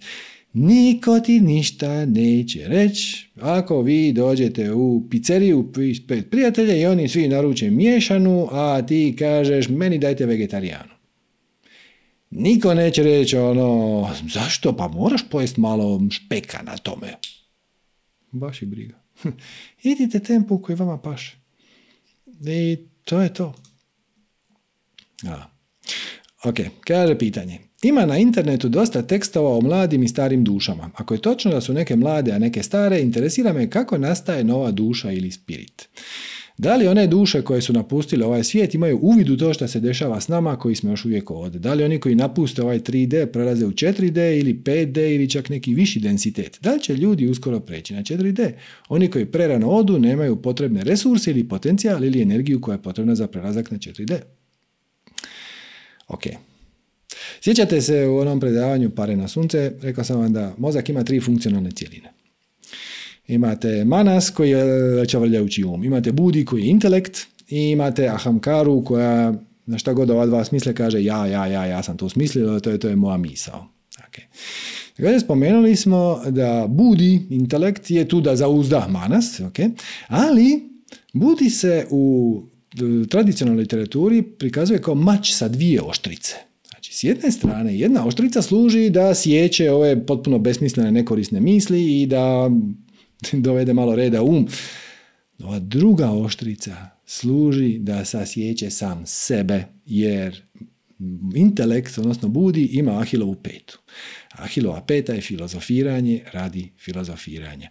Ovo su sve vrlo zanimljiva pitanja na koja ću vam ja rado odgovoriti. Ako vi meni objasnite kako će vam to pomoći. Kako će ti pomoć informacija da li oni koji napuste ovaj 3D prolaze u 4D ili u 5D? Vidjet ćeš kad umreš. Dotad uopće nije važno. Ni na koji način te ne sputava u tvom životu. Ako mi objasniš kako te sputava, ok. Ako ti je to najveća strast, to isto u redu. Idi istraži, istraži, iz Google, pročitaj knjigu, šta god već hoćeš i onda vidi kamo će te to odvesti. A to, će li ljudi preći na 4D, šta je sa onima koji prerano odu, dalje oni nema... Ajmo tu povući crtu. Ajmo tu povući crtu i reći, ovo je zanimljivo, ok, ako te zanima, istraži, ali pažljivo. Pažljivo to istražuj, jer ovo je jedna od onih stvari koja će te odvesti Hvala. negdje. E, sad ako paziš gdje te vodi, to može biti skroz u redu. A ako ne paziš, to će otići Tri krasno. Ok, kaže Tina, ja bih rado da Srđan još priča o vanzemaljcima, iako ne znam šta bih pitala u vezi toga točno. Dobro. Leonardo zna šta bi pitao točno. On kaže ovako, ako prvi dolaze jajel, znači li da će doći neki drugi majstori, znaju li veliki sivi za postojanje jajela i jesu li jajel tehnološki napredniji od velikih sivih? Ok. Samo vrlo kratko, zato što u temu ćemo ulaziti polako, da ne izazivamo nepotreban stres. Znači, sivi za početak nisu veliki, manji su od nas, takozvani Grace, oni su povezani sa onim otmicama za koje ste vjerojatno čuli, njihov svemirski brod je nekoj pao, Area 51, vidjeli ste i to je onaj, kad zamislite svemirca, googlajte ono, vidjet ćete onom trokutasta glava, velike oči, to su, to su sivi, zovu se sivi jer imaju sivu kožu. Oni nisu vanzemaljci. Oni su zemaljci. Oni su sa zemlje. Samo iz paralelne realnosti, iz paralelne verzije zemlje. I imali su hmm, zanimljiv put. Znači, dogodilo im se vrlo slično što se dogodilo nama. Upropastili su planet i onda su to išli rješavati tehnološki. I onda to baš nije uspjelo ta njihov pokušaj da dovedu planet u red i onda su se povukli u pećine, znači živjeli su ispod zemlje. Međutim, kroz kombinaciju tehnologija i genetske manipulacije kojim su uveli sami sebi da bi se bolje prilagodili novo nastale situaciji, došli su do toga da se više ne mogu razmnožavati. I onda su tražili u paralelnim realnostima bića koja su im dovoljno slična, a još uvijek imaju tu sposobnost razmnožavanja i onda su našli nas. Mislim da ćemo da sad stat na tome. E, u svakom slučaju, gle, oni su, oni su tehnološki puno napredniji, ali spiritualno nisu bili, sad su se puno su se popravili, spiritualno nisu bili tako da su uspjeli sami sebi malo zakočiti um, napredak. I onda, ajde evo da ćemo još jednu crticu, kad su shvatili da ne znaju popraviti svoj DNK i da će njihova civilizacija s vremenom odumrijeti, onda su počeli raditi hibridne rase. I postoji plan, napravili su plan za sedam hibridnih rasa gdje miješaju svoj DNK sa drugim DNK od drugih bića koja su, namo reći, našli po putu, više manje od, od nas. Ja? I mi smo peta. Mi smo peta civilizacija koja je lagano hibridizirana. To se počelo događati iza drugog svjetskog rata u grubo. I već sad se rađaju djeca koja sadržavaju i ljudski i svemirski DNK i mi ih zovemo svemirska djeca. E, kako smo djeca novog doba koja imaju veće mogućnosti i otključ, polako otključavamo u sebi, u, na, u našem DNK neke dodatne sposobnosti, za neke su zaslužni oni, za neke su zaslužna jedna druga civilizacija koja je tu na nama malo intervenirala pred 300 tisuća godina, ali to ćemo ostaviti za neki drugi put. Htio bi da vam ovaj prelazak svemir bude, bude ovaj, nježan. E, dakle, pardon, Jajel. Jajel su četvrta civilizacija. Četvrta hibridna civilizacija, zato su nam jako, jako slični fizički. Ovo slični i kad za par sto godina, kad mi malo stasamo, kad se mi malo više razvijemo, e, bit ćemo osnova za šestu civilizaciju i onda za cirka tisuću godina sedma, ona će biti zadnja, ta bi trebala biti navodno, po svemu sudeći genetski najsuperiornija od svih do sada, ali ne. Sasani su treća, Jajel je četvrta, mi smo peta, tako da, da li su jajel napredniji od sivih? Ne. Sivi su napravili jajele. Tako da, evo, to je kratki odgovor na to pitanje. Može. E, puno sam vremena uzeo danas. E, vidim da nema ni jedna ruka u zraku, što svi u panici. Možemo se slobodno vratiti na onu, na one naše definicije uvjerenja, kako slijediti svoju strast i to. E, jer to je zapravo put prema našem e, galaktičkom homogalaktikusu. Kako ćemo doći do toga? Tako što ćemo slijediti svoju strast. Ok, evo Sanja. Zdravo Sanja. Či samo molim te upaliti mikrofon. E, Jel se čujemo, Serđo? Sad se čujemo. Kako si? Odlično. Kod tebe? Izvanredno. Super. Evo sad pitanje onako vezano za tvoj razgovor.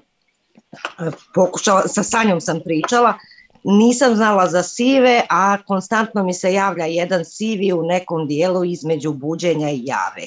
Mhm. I čak imam neobične poruke, nisu me prestrašile, iako nisu sve prijatnog sadržaja. Mhm. Dobro. Da li se može nastaviti komunikacija? Ja sad želim, znači imam očekivanja, svjesna sam toga, zanimljivo mi je i željela bi da nastavim komunikaciju. Da, da, da, da, da, apsolutno. Možeš nastaviti komunikaciju i to možeš nastaviti pod svojim uvjetima. Znači možeš ih zamoliti da ne rade to što je tebi nelagodno. Pa nisu nelagodne, samo su mi razgovori, teme su mi bile onako neobične za mene. Dobro, ali uh, dobila si ono što si trebala, ne ono što si htjela. E, ali ako, ako želiš uh, pojačati tu interakciju, kad legneš u krevet i onda ideš spavati, ima ona jedna faza kad nisi ni budan ni, ni, ni ne spavaš. E, tu možeš u sebi, naravno, mentalno izgovoriti spremna sam za kontakt i možeš čak zamoliti da budeš malo svjesnija u tom procesu Mnogi, mnogi od nas imaju kontakte sa mm, drugim bićima e, sa ovog ili drugih planeta, ali mi se toga onda ujutro ne sjećamo. E, ali možeš zamoliti da taj kontakt bude svjesniji, da bi ti rađe, rado u njemu učestvovala. I da, tako drastično povećava šansu da se on dogodi i da bude pod tvojim uvjetima. Odlično, Serđo, hvala. Uvijek mi je poslije sna e, na buđenje, znači ne kad zaspim, nego kad se budim u tom momentu.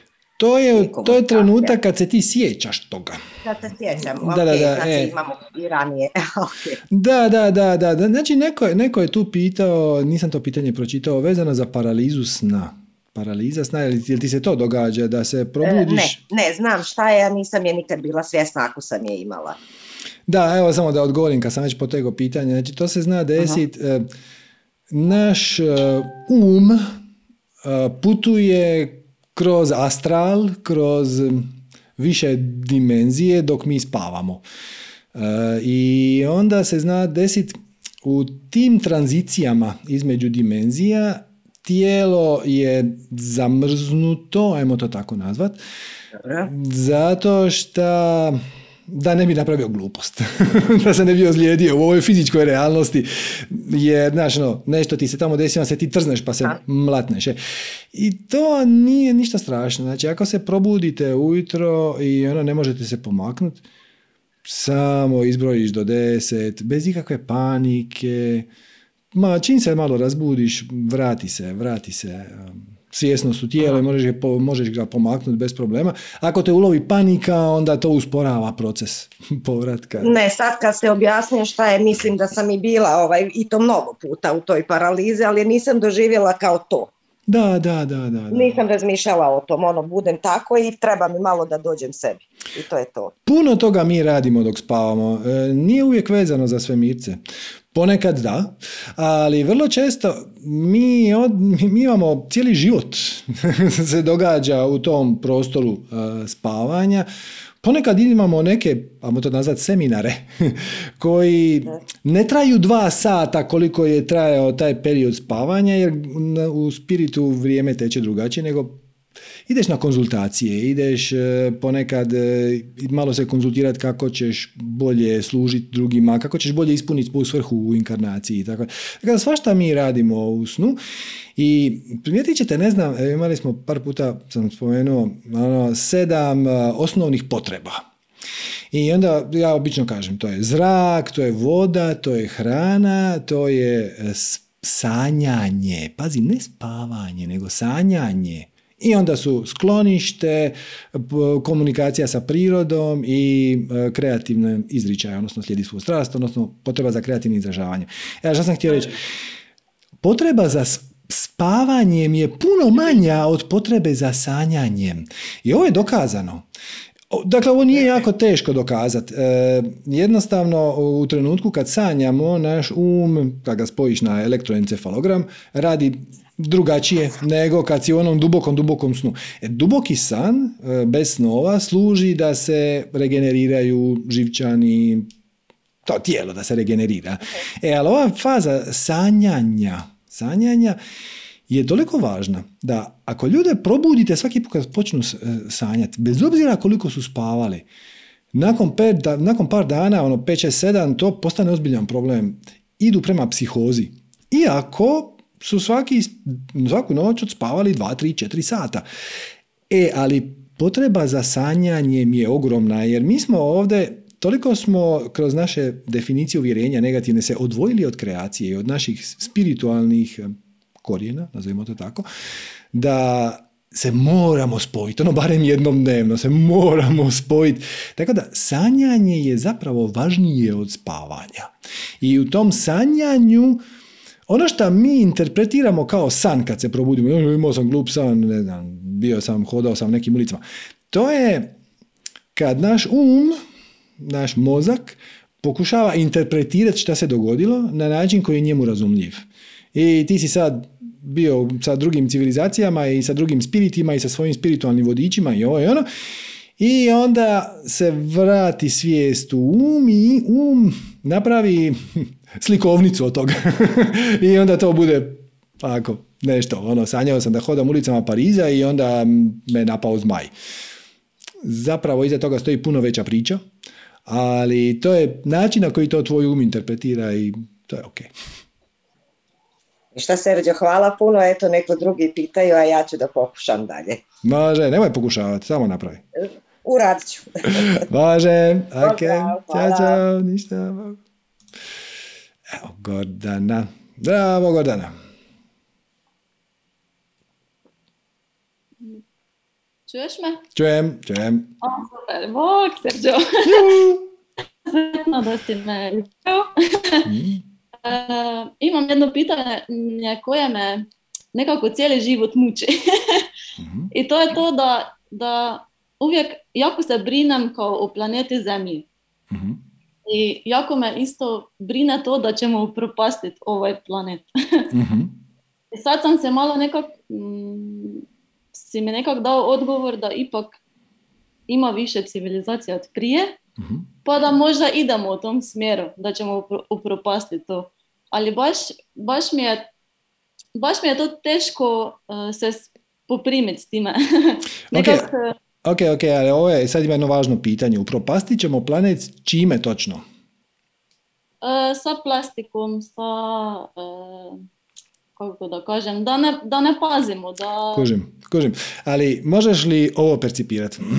ne znam, hoće li ti ovo zvučati sorry, uvjerljivo. Puno, puno, puno više štete planetu mi radimo našom lošom vibracijom nego materijalima koje bacamo. Da se nadovežem na ovo veganstvo, pa možda, možda će ti to biti, možda ćeš to shvatiti. Dakle, kad ljudima kažeš ono, ljudi trebali biste prestati jest meso, oni kažu, ma nemoj, a vidi u prirodi, predatori jedu meso i tako to. Znate li zašto na našem planetu postoje predatori koji jedu meso? Jer smo mi predatori. Mi smo dominantna vrsta koja najvećim dijelom utječe na kolektivnu vibraciju planeta.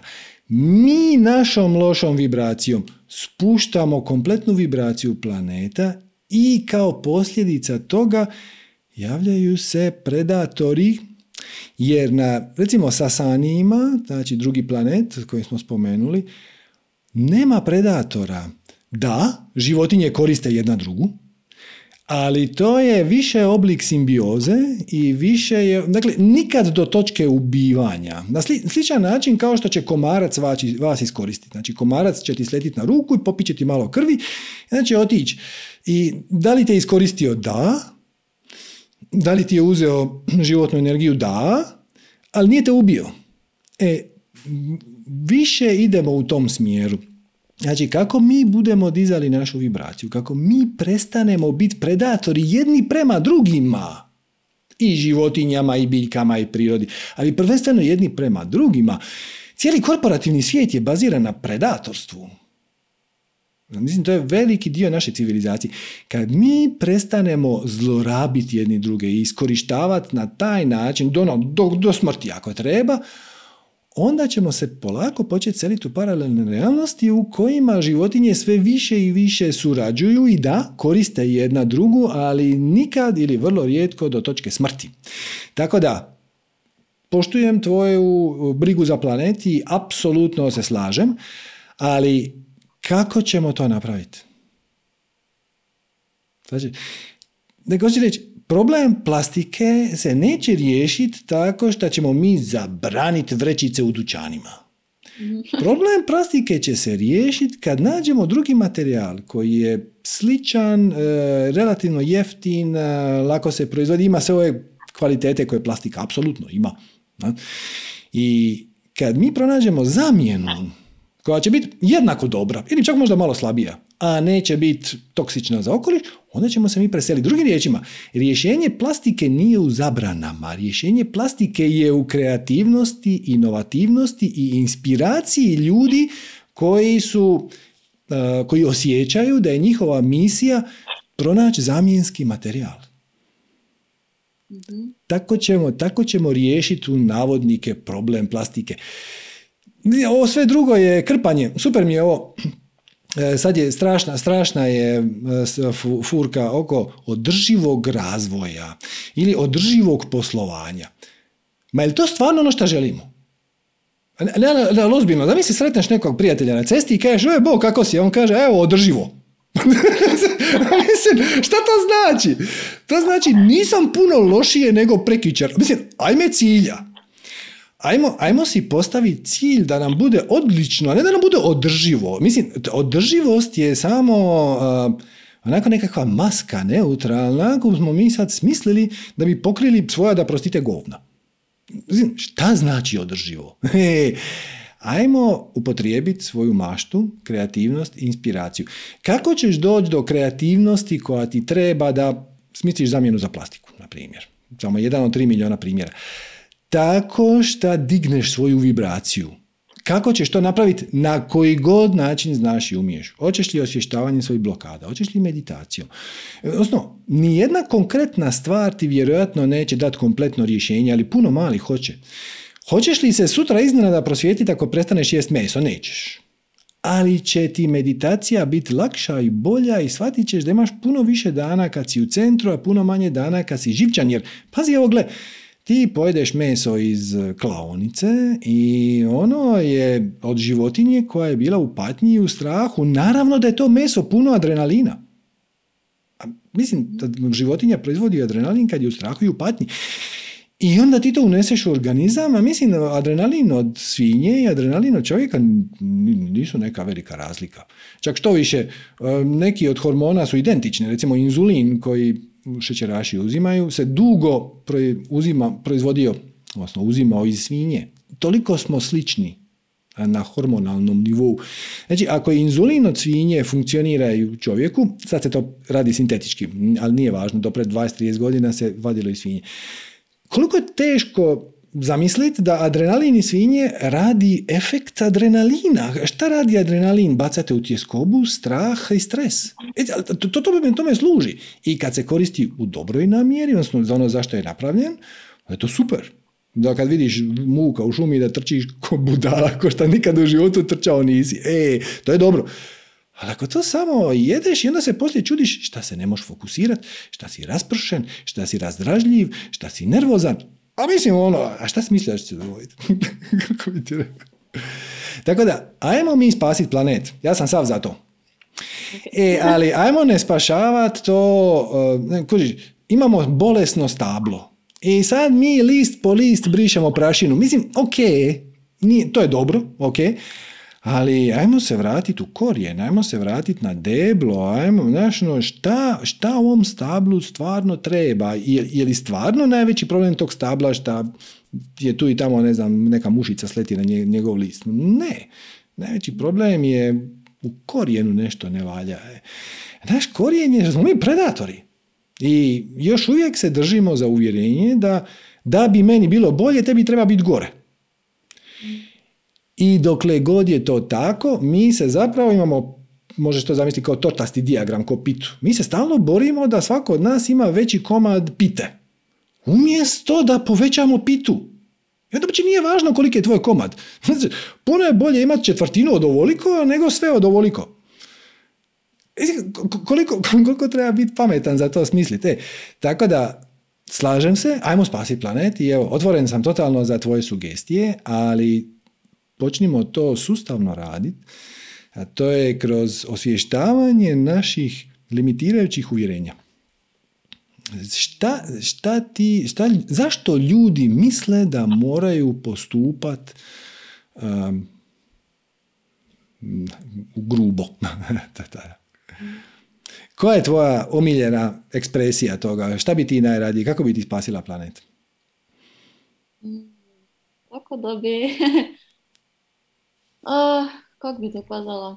Mm, da nekako probudilo ljudima ovaj osjećaj da, smo, da mi smo priroda, da, da mi smo zgrađani od prirode. Uh-huh. Da, da ipak mm, na neki način ok mi je manifestacija dobrih stvari i možda auto i neke stvari, ali, ali ipak nekako se tu neki imam, uh, kako bi to rekla, uvijek se zakačem zašto moramo mi manifestirati nešto materijalno da bi bili sretni.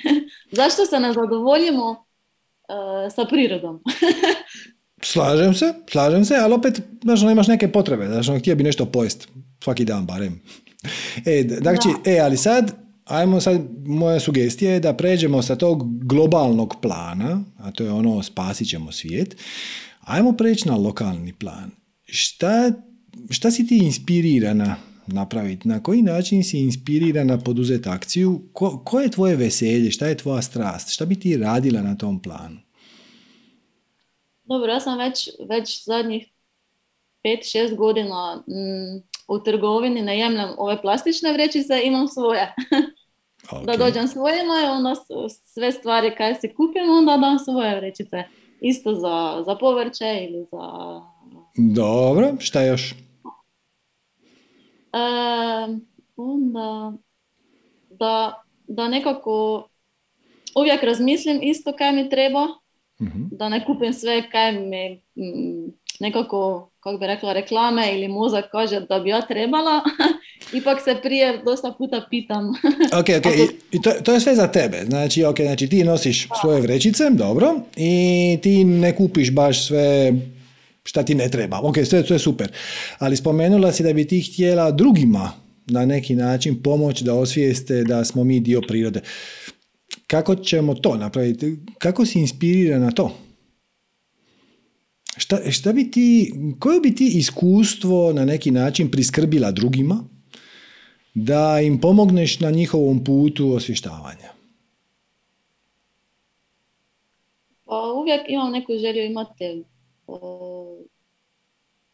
kako bi kazala, motivacijske delavnice. ok, dobro, dobro. Je li si... Ali ne znam, ako bi ljuda to zanima, mislim, na koji način privući. e, vidiš, to je to. to je to, to je to čemu smo pričali.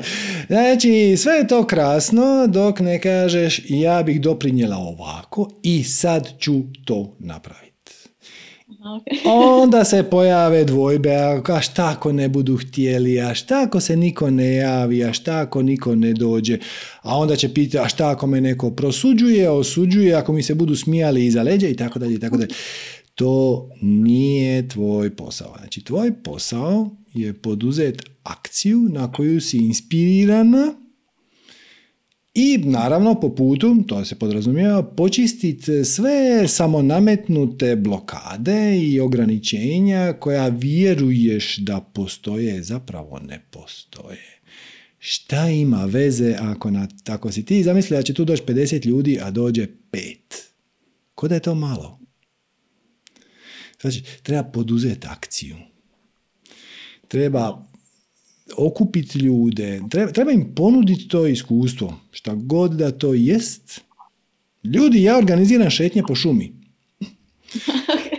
Da, ali pazi, ali većina ljudi se toga ne sjeti. I onda, onda čak i ako se sjeti, onda ono, ajme, di, se ide u šumu, pa joj, pa znaš, sad ne bi da, me, da, da se izgubimo, ja ne bi da mi to bude neugodno. Bilo bi jako dobro kad bi neko ih pozvao. Ono, ovu nedjelju u 9 sati ujutro se okupljamo na ovom mjestu i onda idemo mm, i onda ćemo vidjeti gljive koje su narasle nakon kiše i pokazat ću vam e, ptičicu koja se nije u ovoj šumi pojavila već dugo ili koja je stanovnik te šume, šta ljudi znaju probuditi ljudima ljubav prema prirodi na takav način ili bilo koji drugi, ali poduzeti akciju. Mhm. Da, da moraš biti primjer da to ne vide. moraš biti primjer i moraš dijeliti svoju strast. Ako je, znači, možemo se vratiti na plastične vrećice. Evo. Mislim, u široj slici to neće riješiti ništa, ali pomaže u osvještavanju problema. Okay. Možeš napraviti radionicu kako zamijeniti plastične vrećice. Možda na nju niko neće doći, ali ti je lijepo snimiš, staviš je na YouTube i podijeliš je u nekoj svojoj grupi na Facebooku. Pošalješ je desetorici prijatelja vidiš, e, onda ćeš primijetiti da se događa neki sajam e, veganski ili organske proizvodnje. Onda odeš tamo pa pitaš, jel bi vama bilo zanimljivo da ja tu držim jedno desetminutno predavanje o prednosti platnenih vrećica svaki puni sat. Znači u podne, po jedan, po dva, po tri, Znači oni reći, jo, super. Onda će ti dat će ti taj štand ili za jako malo para ili za besplatno. Onda ti ćeš nastaviti kutiju na njoj i onda ćeš primat donacije ili ćeš prodavati platnene vrećice, svačeš, to znači poduzeti akciju, jer dokle god si zakočena sa ovim nije šta ako niko ne dođe, ljudi će dalje koristiti plastične vrećice jer nije to svakome najveća strast. Ako tebi je, ima razlog zašto je i nemaš ga pravo zanemariti. Da. Akcija. da, da, da, inspirirana akcija. Inspirirana akcija koja, ne, ne mora to biti nešto sad, sad ćemo mi ići promijeniti svijet. To svaki put kad čujemo ono, moramo promijeniti svijet, mo, mo, kakav mi to svijet ostavljamo djeci, ma zanemari djecu. Djeca će imati svoje probleme za 30 godina, izazove šta god i bit će skoro drugačiji od ovih tvojih, vjerojatno ti ne možeš sad ni shvatiti. E, ali šta ćemo mi sad? Šta, ćemo, šta ćeš ti sad danas poduzeti? Ne mora biti grandiozno jedan sitan gest, jedan video, jedno predavanje usput, jedna akcija, jedna, jedna promocija, da, da se nešto krene tu kotrljati i onda vidi kamo će ti to odvesti. I onda čak i ako se planet na kraju ne spasi, ti si napravila najbolje što si mogla, koliko god si mogla, si doprinjela i to je ok. Rezultat nije važan. Svačeš? Jer tvoja realnost je samo tvoja. Već postoji realnost u kojoj plastike nema. I već postoji realnost u kojoj je plastika ugušila svijet. Ti percipiraš ovu srednju s razlogom. Nema veze šta drugi rade. Ti ćeš podizanjem svoje vibracije kroz nesebično dijeljenje svojih talenata bez ikakvih očekivanja rezultata, nagrade, bez bilo kakvog inzistiranja, šta se mora dogoditi, šta se ne smije dogoditi, ćeš se preseliti tamo gdje je taj izazov manje izražen. I dobit ćeš onda neke nove izazove, naravno, ali ovaj, tvoja percepcija života, tvoja realnost je samo tvoja.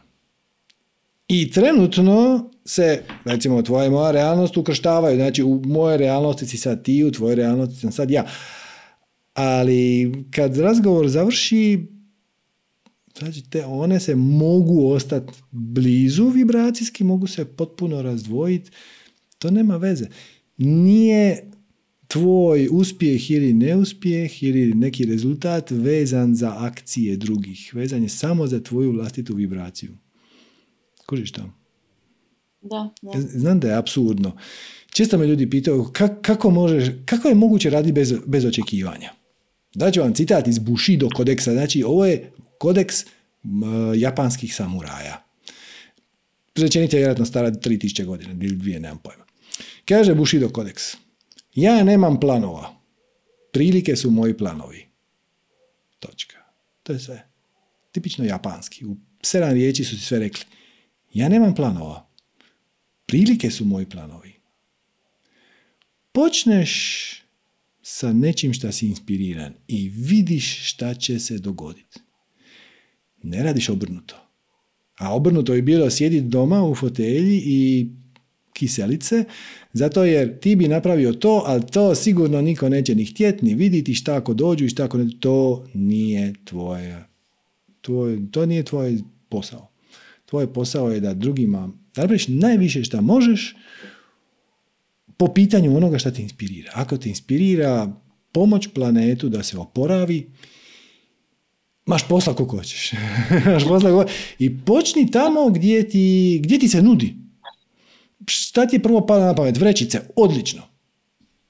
Šta možeš, šta možeš napraviti po pitanju toga da šta više ljudi osvijesti problem vrećice? I ako po tome budeš radila, učeš, učeš u paralelnu realnost u kojoj to više neće biti problem. Ok, razumijem, ja. To su tak, u biti su to takve male stvari, ali, ali velike. Počnem s malim, ali to je baš veliko. nema, nema malih stvari. Nema malih stvari, zato što svaka promjena je potpuna promjena. Svačaš? Znači, recimo da imaš kocku. Recimo da imaš kocku sa šest crven, crvena kocka, ima šest crvenih strana. Ok, i sad ja maknem tu kocku i izvadim drugu kocku koja ima pet crvenih i jednu plavu. E sad, moje pitanje. Da li ova kocka koja ima šest crvenih strana i ova kocka ima pet crvenih i jednu plavu, je li to ista kocka samo s jednom plavom ili je to skroz druga kocka? Kužiš? To je skroz druga kocka, to je skroz druga situacija. To ti je osnova teorije kaosa, vjerojatno si čula. A, obično se ilustrira kroz e, skicu da treptaj krilima leptira u Kini može izazvati tornado na Atlantskom oceanu. Hoće reći, nikad ne znaš, ali apsolutno ne možeš pretpostaviti koji će biti rezultat tvoje akcije. Znači, da, znači u Bugarskoj, e, ne, Rumunjskoj, sorry, Rumunjskoj, Čaušesku, onaj njihov diktator, je pao za jedan zvižduk. Znači, on je 50 godina bio apsolutni vladar te zemlje, Rumunije. I, i vrlo slična škola koji Stanjin. Kad on drži govore, svi su po zakonu obavezni tome prisustvovati i pljeskat do iznemoglosti i ko se makne, policija ga uhapsi i pretuče i tako dalje. Ono, baš diktatura najgore vrste. Jednom trenutku on je držao nekakav govor ne, nekakvom.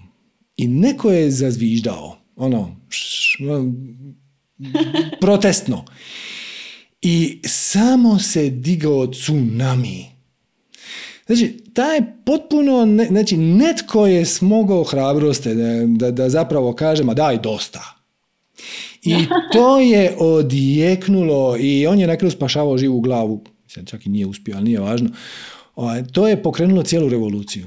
Jedan zvižduk u pravom trenutku. Ti nikad ne znaš koji je pravi trenutak, naravno, ali teorija kao se ti kaže, much, ako dva puta radiš eksperiment, neki, bilo koji, i napraviš ih dva puta apsolutno identično, rezultat će biti apsolutno identičan. Ali ako u drugom pokušaju samo jedan od tisuću parametara promijeniš za 1%, to ne znači da će rezultat biti sličan. Rezultat može biti diametralno suprotan. Male akcije, male stvari rade lavinu. Ti dodaš svoju energiju u ono što želiš promovirati. Dodaš svoj glas, svoju energiju, svoju akciju u željeno, gradiš novo, ne popravljaš staro. Znači, u ovom slučaju to bi značilo nemoj ići okolo i govoriti ljudima da su gnjide zato što koriste plastične vrećice. To je popravljanje starog. I to samo ne radi. Ti utrljavaš im sram i krivnju, oni će se nešto naljutiti, frknut će ti nosom ili će u najboljem slučaju rečeno ha ha ha je je, je, je imate prav i onda će nastaviti po staro. Nego doprinesi izgradnji novog. Na, nađi način da doprineseš nečem novom i onda ćeš oko sebe okupiti istomišljenike ili slično smišljenike i onda ćete vi zajedno nešto pa nešto i to će imati skroz drugu energiju, vibraciju, rezultat. Da, točno tako. ok, super, hvala ti. Malim, e, sad, sad tebe red, sad ti moraš poduzeti akciju vezano za svoje veselje. Tako je. Da, budem. Hvala. ništa. Bog. Bog. Ok.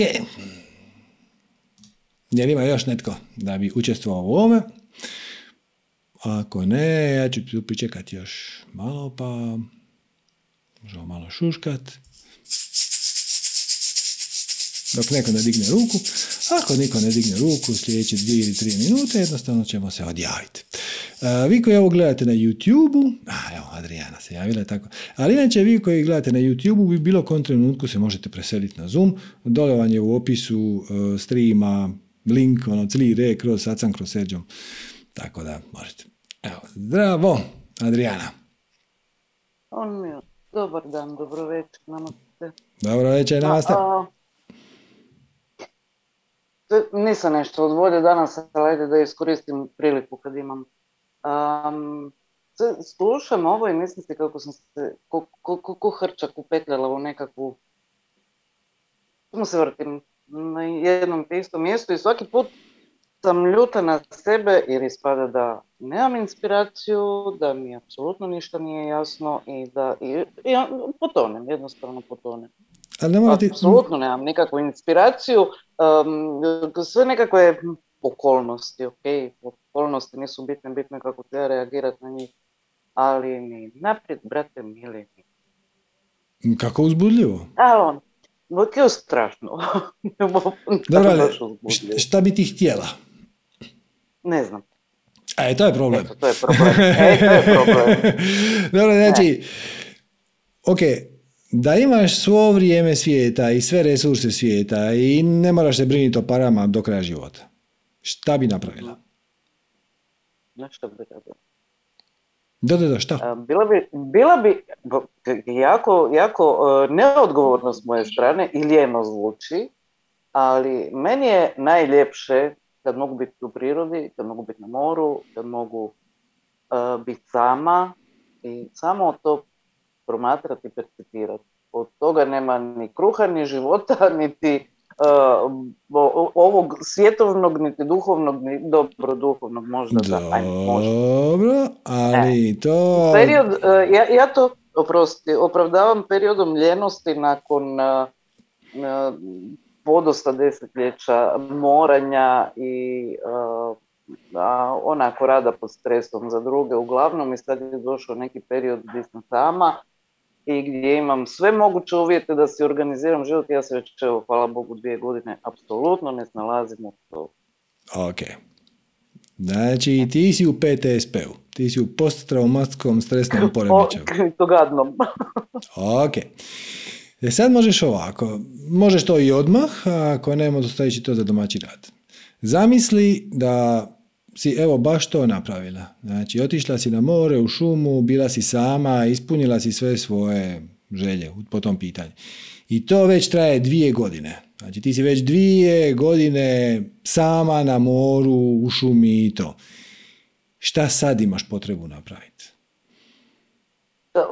Iskreno, neka se smije ko hoće. E, jedino što radim i što dobro napravim, ja non stop nekog vraga čistim i non stop mora biti uredno i čisto, onako, rekao bi čovjek i kompulzivno, jer kad ja to napravim, to mi je neki preduvjet da bi mogla sebi dozvoliti poslije da nešto drugo radim što meni uh, odgovara, što paše, što me E, zadovoljava. Ok, a šta je to? Sam šta, toga. šta je to što te ispunjava, zadovoljava? To što radiš nakon čišćenja? Pa nešto, recimo prčkat po biljkama ili nešto, ali to napravim ofrlje onda i vrlo brzo mi padne interes. Recimo to sa biljkama ili pa zapravo ništa drugo ispada. Dobro, kad, kad bi imala beskonačno vremena, ti bi rado prčkala po biljkama.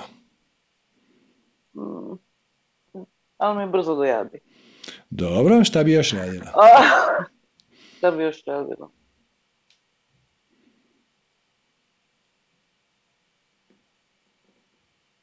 Ne znam, ne znam. Ne znam gdje je stalo, ne znam gdje je, gdje gdje, gdje um, kažeš da niko ne zapinje, da, da to nije zapeti, ali stvarno imam osjećaj da sam... Dobro, ali evo sad kad završimo ovaj razgovor, šta ćeš raditi? šta ću raditi? Koje ti se mogućnosti nude i šta ćeš od svega toga izabrati? Vjerovatno ću pročitati nešto i ići leći, to je to. Ok, nešto ćeš pročitati, šta ćeš pročitati? Pa imam demela, imam dispensu i tako te stvari. Ok, čekaj, čekaj, čekaj, čekaj, polako, polako, znači to je dobra literatura dispensa i Ok, znači ti se informiraš o takvim temama i interesirate ta, ajmo reći, popularna psihologija, spiritualnost. Da. Ok, da li te ljudi pitaju za savjet vezano za to? Da li, bi, da, li bi, da li bi o tome pričala, da li bi o tome pisala, da li bi to govorila? I, ali prvo i osnovno držim se one ne dijeli savjeta ako te niko ne pita. Ok. A drugo, uh, imam priliku uh, na tom poslu koji radim, gdje mi prođe kroz smjenu do 150 ljudi, tu i tamo ubaciti nešto što ponekad ima odjeka, ali uh, onda dignem ruke jer vidim da... Znači, vezana si za očekivanja? Ma, više za razočaranost jer se na dnevnoj bazi barem 15 puta pitam koji klinac da, da, da, da, da, da, da, da. Šta je razočaranje? razočaranje može postojati samo u odnosu na očekivanje. Tako je. A zašto, zašto ne bi smislila neki način da podijeliš svoja iskustva, svoja najdraža poglavlja? Ispričaš svojim riječima, ljudima. Kaži, ti kažeš, ja neću nikome davati savjet ko nije pitao, ja se tu apsolutno slažem. Ali možeš napraviti obrnuto. A to je, ja ću vam prepričat moju najdražu knjigu od Antoni Demela ili od najdražu meditaciju od Joa Dispence ili to, Može biti uživo, može biti online, može biti, ali ono, najjednostavnije je uživo. Pozoveš prijatelje, prijateljice ili nađeš neki prostor za ono pet ljudi, totalno neobavezno. Da znači, tebi se čini da tvoje poznavanje te tematike je daleko izad jednog dispens, ali to nije važno. Jer ljudi koji će tebi doći ne znaju o tome ništa. Ti koji znaš 10% si za njih geniji. Ali opet, nije poanta hoće li oni tebe dizati u nebesa. Poanta je da im daš nešto što je njima korisno. Ima li neka tehnika od dispence, ima li neka, neki savjet od Antonija koji s tobom posebno rezonira? Pa na što bi se toga, s dispencom je malo teško teško jer je pomiješano i sa naukom i sa, sa medicinom. Kožem, kožem. Njega, njega moram ono, baš, baš puno puta i, i sad ima, ima. Međutim, um, možda sam malo čak i pretjerala u svemu tome super sam odjedan počela sve. Ok, ok. Ali, malo... Dalo bi, se, dalo, dalo bi se naći neki citat, pasos koji koji ljudi ono, možda pročitaju na internetu i onda ne registriraju koliko je to zapravo pametno, ti bi mogla dati desetminutni osvrt na to. O, da. Pa zašto to ne napraviš? Znači, upravo to. Znači, zizneš si kameru u facu. Ne mora biti, može, možeš napisati tekst, možeš napisati komentar, post na svoj Facebook. Ljudi, mene ovaj citat oduševio, jer on za mene znači ovo. I to je divan savjet. I onda još možeš podijeliti neko svoje osobno iskustvo. Sjećam se kad je meni moja čerka, sin došla, pa onda sam ja to napravila, nisam znala za ovo, pa sam to napravila ovako i joj, to je ispalo grozno. A onda evo prekičer, ista situacija, napravila sam ovako, skroz drugi rezultat. Svačeš, možeš li nekako to podijeliti? Ne mora to biti sad strašno formalno, znaš, no sad ću ja napraviti... Ja, kužim, kužim, jasno mi je. Jasno mi je potpuno mi je jasno. I onda, i onda, e, i onda će ti ljudi početi postavljati pitanja. I onda ćeš vidjeti koliko zapravo oni pate, odnosno koliko ne znaju najosnovnije stvari i onda ćeš odjednom imati publiku. Znači, to ne mora biti, ne, ne mora to sad biti neka karijera, to možeš skupiti sedam ljudi nedjeljom za besplatno, ono, ništa, donesite kolače, ja ću spremiti kavu. I evo, malo ćemo popričati o tome i onda nakon toga idemo se šetati. U biti, mislim da sam napravila jednu grešku, um, jer sam pokušala vlastitom djetetu koje nije malo djete više, naravno ima 25 godina već, mm i ovo drugo 27, tako su se posložile dvije situacije, dva sinkroniciteta gdje sam pokušala na mala vrata jer dišu nekako isto u, u ovom smjeru. Uh, jako sam pazila kako ću to upakirat da ne bude preteško za njih i da ne bude soljenje pameti. Pokušala sam im neke stvari reći, naputiti ih kako da pokušaju razmisliti, vidjeti oko sebe, percipirati drugačije to sve skupa. malo je reći da nisam postigla efekt, u stvari uopće me nisu čuli ni jedan ni drugi, a kod jednog od njih sam dobila i kontra efekt, takav da sad ližam rane uglavnom.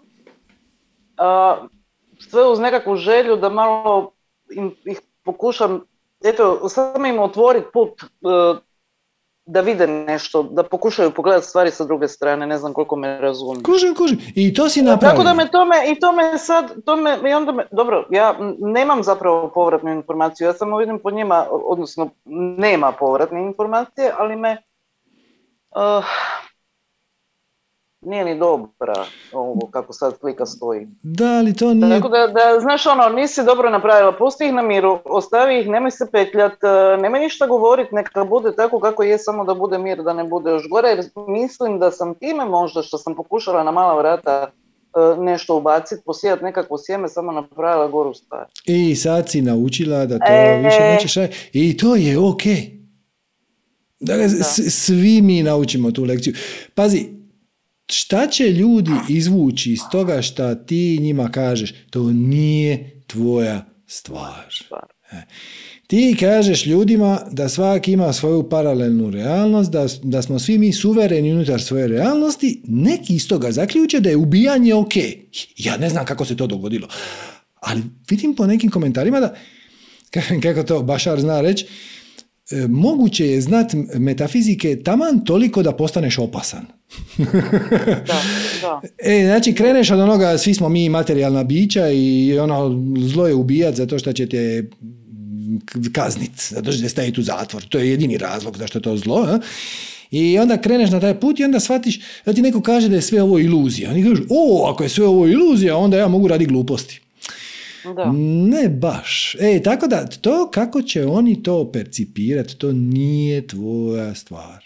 Ti napravila si najbolje što si mogla i sad si nešto po putu i naučila i sad to više ćeš raditi opreznije ili nećeš raditi, ali to te ni na koji način ne, ne treba spriječiti da pronađeš druge ljude koji će s time rezonirati i desit će se. Da. Nego mislim da možda, da mi je to bio nekakav test gdje se pokazalo da možda još nisam zrela da se upuštamo tako nešto. Ili, je, ili... ili s druge strane mislim obzirom na to da smo povezani emocionalno, da smo roditelji to je, da to ima drugačiji... To je jedno. Drugo, oni te nisu izabrali za učitelja. Ti si samo inicijativno iz svoje perspektive, e, ali sad si naučila još jednu bitnu lekciju, ja ću ti je sad sažeti u e, narodnu poslovicu koja kaže ne možeš biti prorok u svom selu.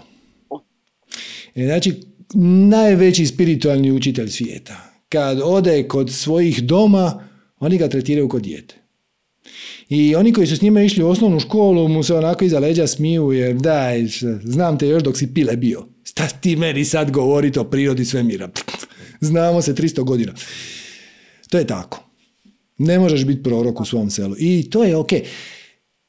Pusti da publika dođe tebi, ali da bi publika došla tebi, ti moraš digni tablu na kojoj kaže ja bi vama htio nešto reći. I onda ko hoće ode, odnosno dođe, ko neće ode i to je ok. E, ali kad ego zaključi ovome čovjeku treba pomoć, to često ne ispadne najbolje. I sad si to naučila i gle, sve u redu.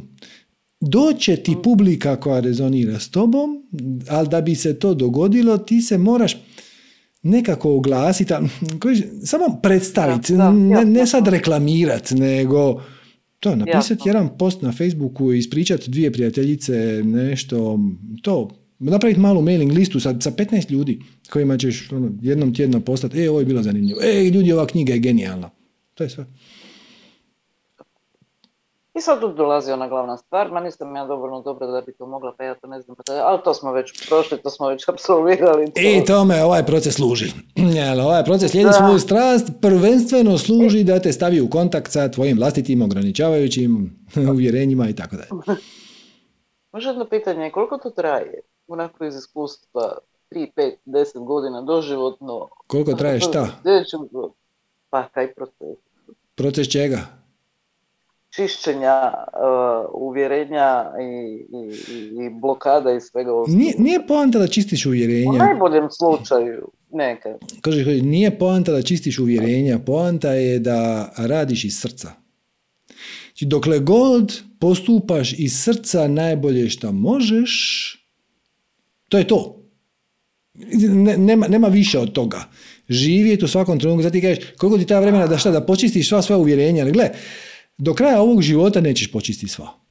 I onda ćeš umrijeti i rodit ćeš se u novom životu koji će biti u drugoj civilizaciji ili u drugom vremenu ili u drugoj zemlji ili, ili jednostavno s drugim roditeljima. Možda se, možeš čak se roditi ono isti dan, iste godine, samo kilometar dalje, to se baš ne događa, ali u novoj situaciji, onda ćeš imati novo uvjerenja. Nije, nije poanta da čistiš uvjerenja. To je usputno.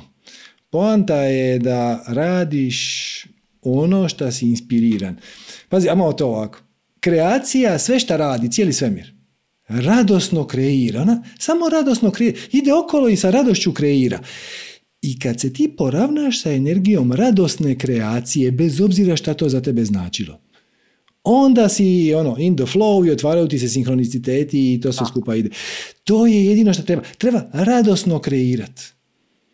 Šta god. Možeš učiti ljude da rone. Možeš ih učiti da rade poslovne planove. Možeš biti knjigovođa, možeš biti geodet. Možeš biti arhitekt, možeš im raditi predavanja o spiritualnosti, možeš čistiti kuće ako te to veseli. Ako te veseli proces čišćenja on, i ako ti si najsretniji kad čistiš sa spužvicom u ruci, budi čistač. Znači, I onda se svemir ti se počne osmijehivati. Znači, nije poanta čistiti uvjerenja. Poanta je raditi ono što te veseli, a da bi to, odnosno radosno kreirati, a da bi radosno kreirao, makneš ono što ti pri tome smeta. Pa to je to. Pa možda, to, možda sam se krivo izrazila s tim čišćenjem uvjerenja, nego ta uvjerenja koja isplivavaju jednostavno. Taman misliš da si došao na neku razinu gdje si možda nešto uvidio i sa ok, u redu, sad ćemo to staviti po strani. I onda sam samo mile, koliko Pitaš, ispod kamena. Kad, kad, taj, kad taj proces završava? Nikad. Aha, nikad, dobro. Nikad. to nisam drugo Nikad, tako je. Ono, gle, u ovom životu je ovako, u sljedećem životu, odnosno u paralelnom životu bi neko drugačije. drugi put. Ne, ne, ne, ne, ne, ne, znači uvijek je, uvijek je cilj isti. Radosno kreirat, radosno kreirat, ali intuitivno ti je jasno da radosna kreacija u doba rimskog carstva i danas nisu ista stvar. Mislim, i onda se moglo radosno kreirati, i danas se moglo radosno kreirati, ali skroz su drugi parametri, skroz su drugi alati, skroz su drugi izazovi. Jel? A sad možeš zamisliti u budućnosti, u prošlosti, na drugoj planeti, na drugoj civilizaciji. Mislim, iskustvo života 25.5.2022. u Zagrebu je potpuno drugačije od iskustva života na isti dan, u istom trenutku u Bangladešu ili u Njorku ili u Keniji. Znači, neko ko živi u Keniji, u nacionalnom parku gdje je ono stvarno lavovi, idu okolo i ako ne paziš te pojedu, je potpuno drugačije. Imaš skroz drugi set ograničenja, uvjerenja, situacija i mogućnosti za radosno kreiranje.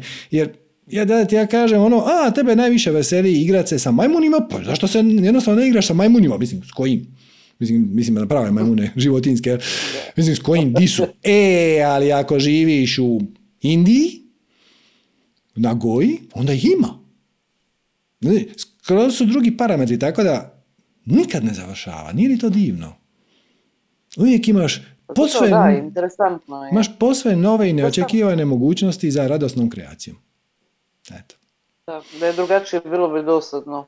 O, bar, bar, je zanimljivo, zanimljivo je. Sve u svemu je zanimljivo. Sve oscilira, ali je zanimljivo. Hvala puno.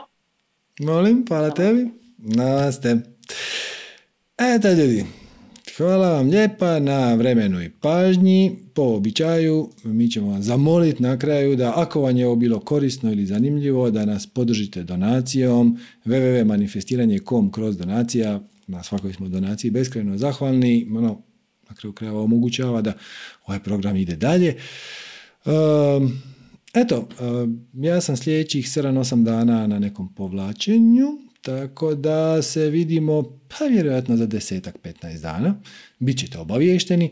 Ehm, a do tada, naravno, otiđite odnosno, na pa, www.vrsupernaturals.com kroz Ashtanga Expert. Pogledajte malo, uključite se malo u taj fizički aspekt Tehnika za prosvjetljenje ili barem za umirivanje svog uma, ova je vrlo, vrlo zanimljiva i sveobuhvatna je i zaokružena je cijelina. Znači, s ovim tečajem imate šta raditi sljedećih pet godina. I onako po, korak po korak, minuciozno je to sve skupa izanalizirano i secirano, tako da vas svakako preporučam. Hvala vam lijepa, još jednom na vremenoj pažnji i namaste.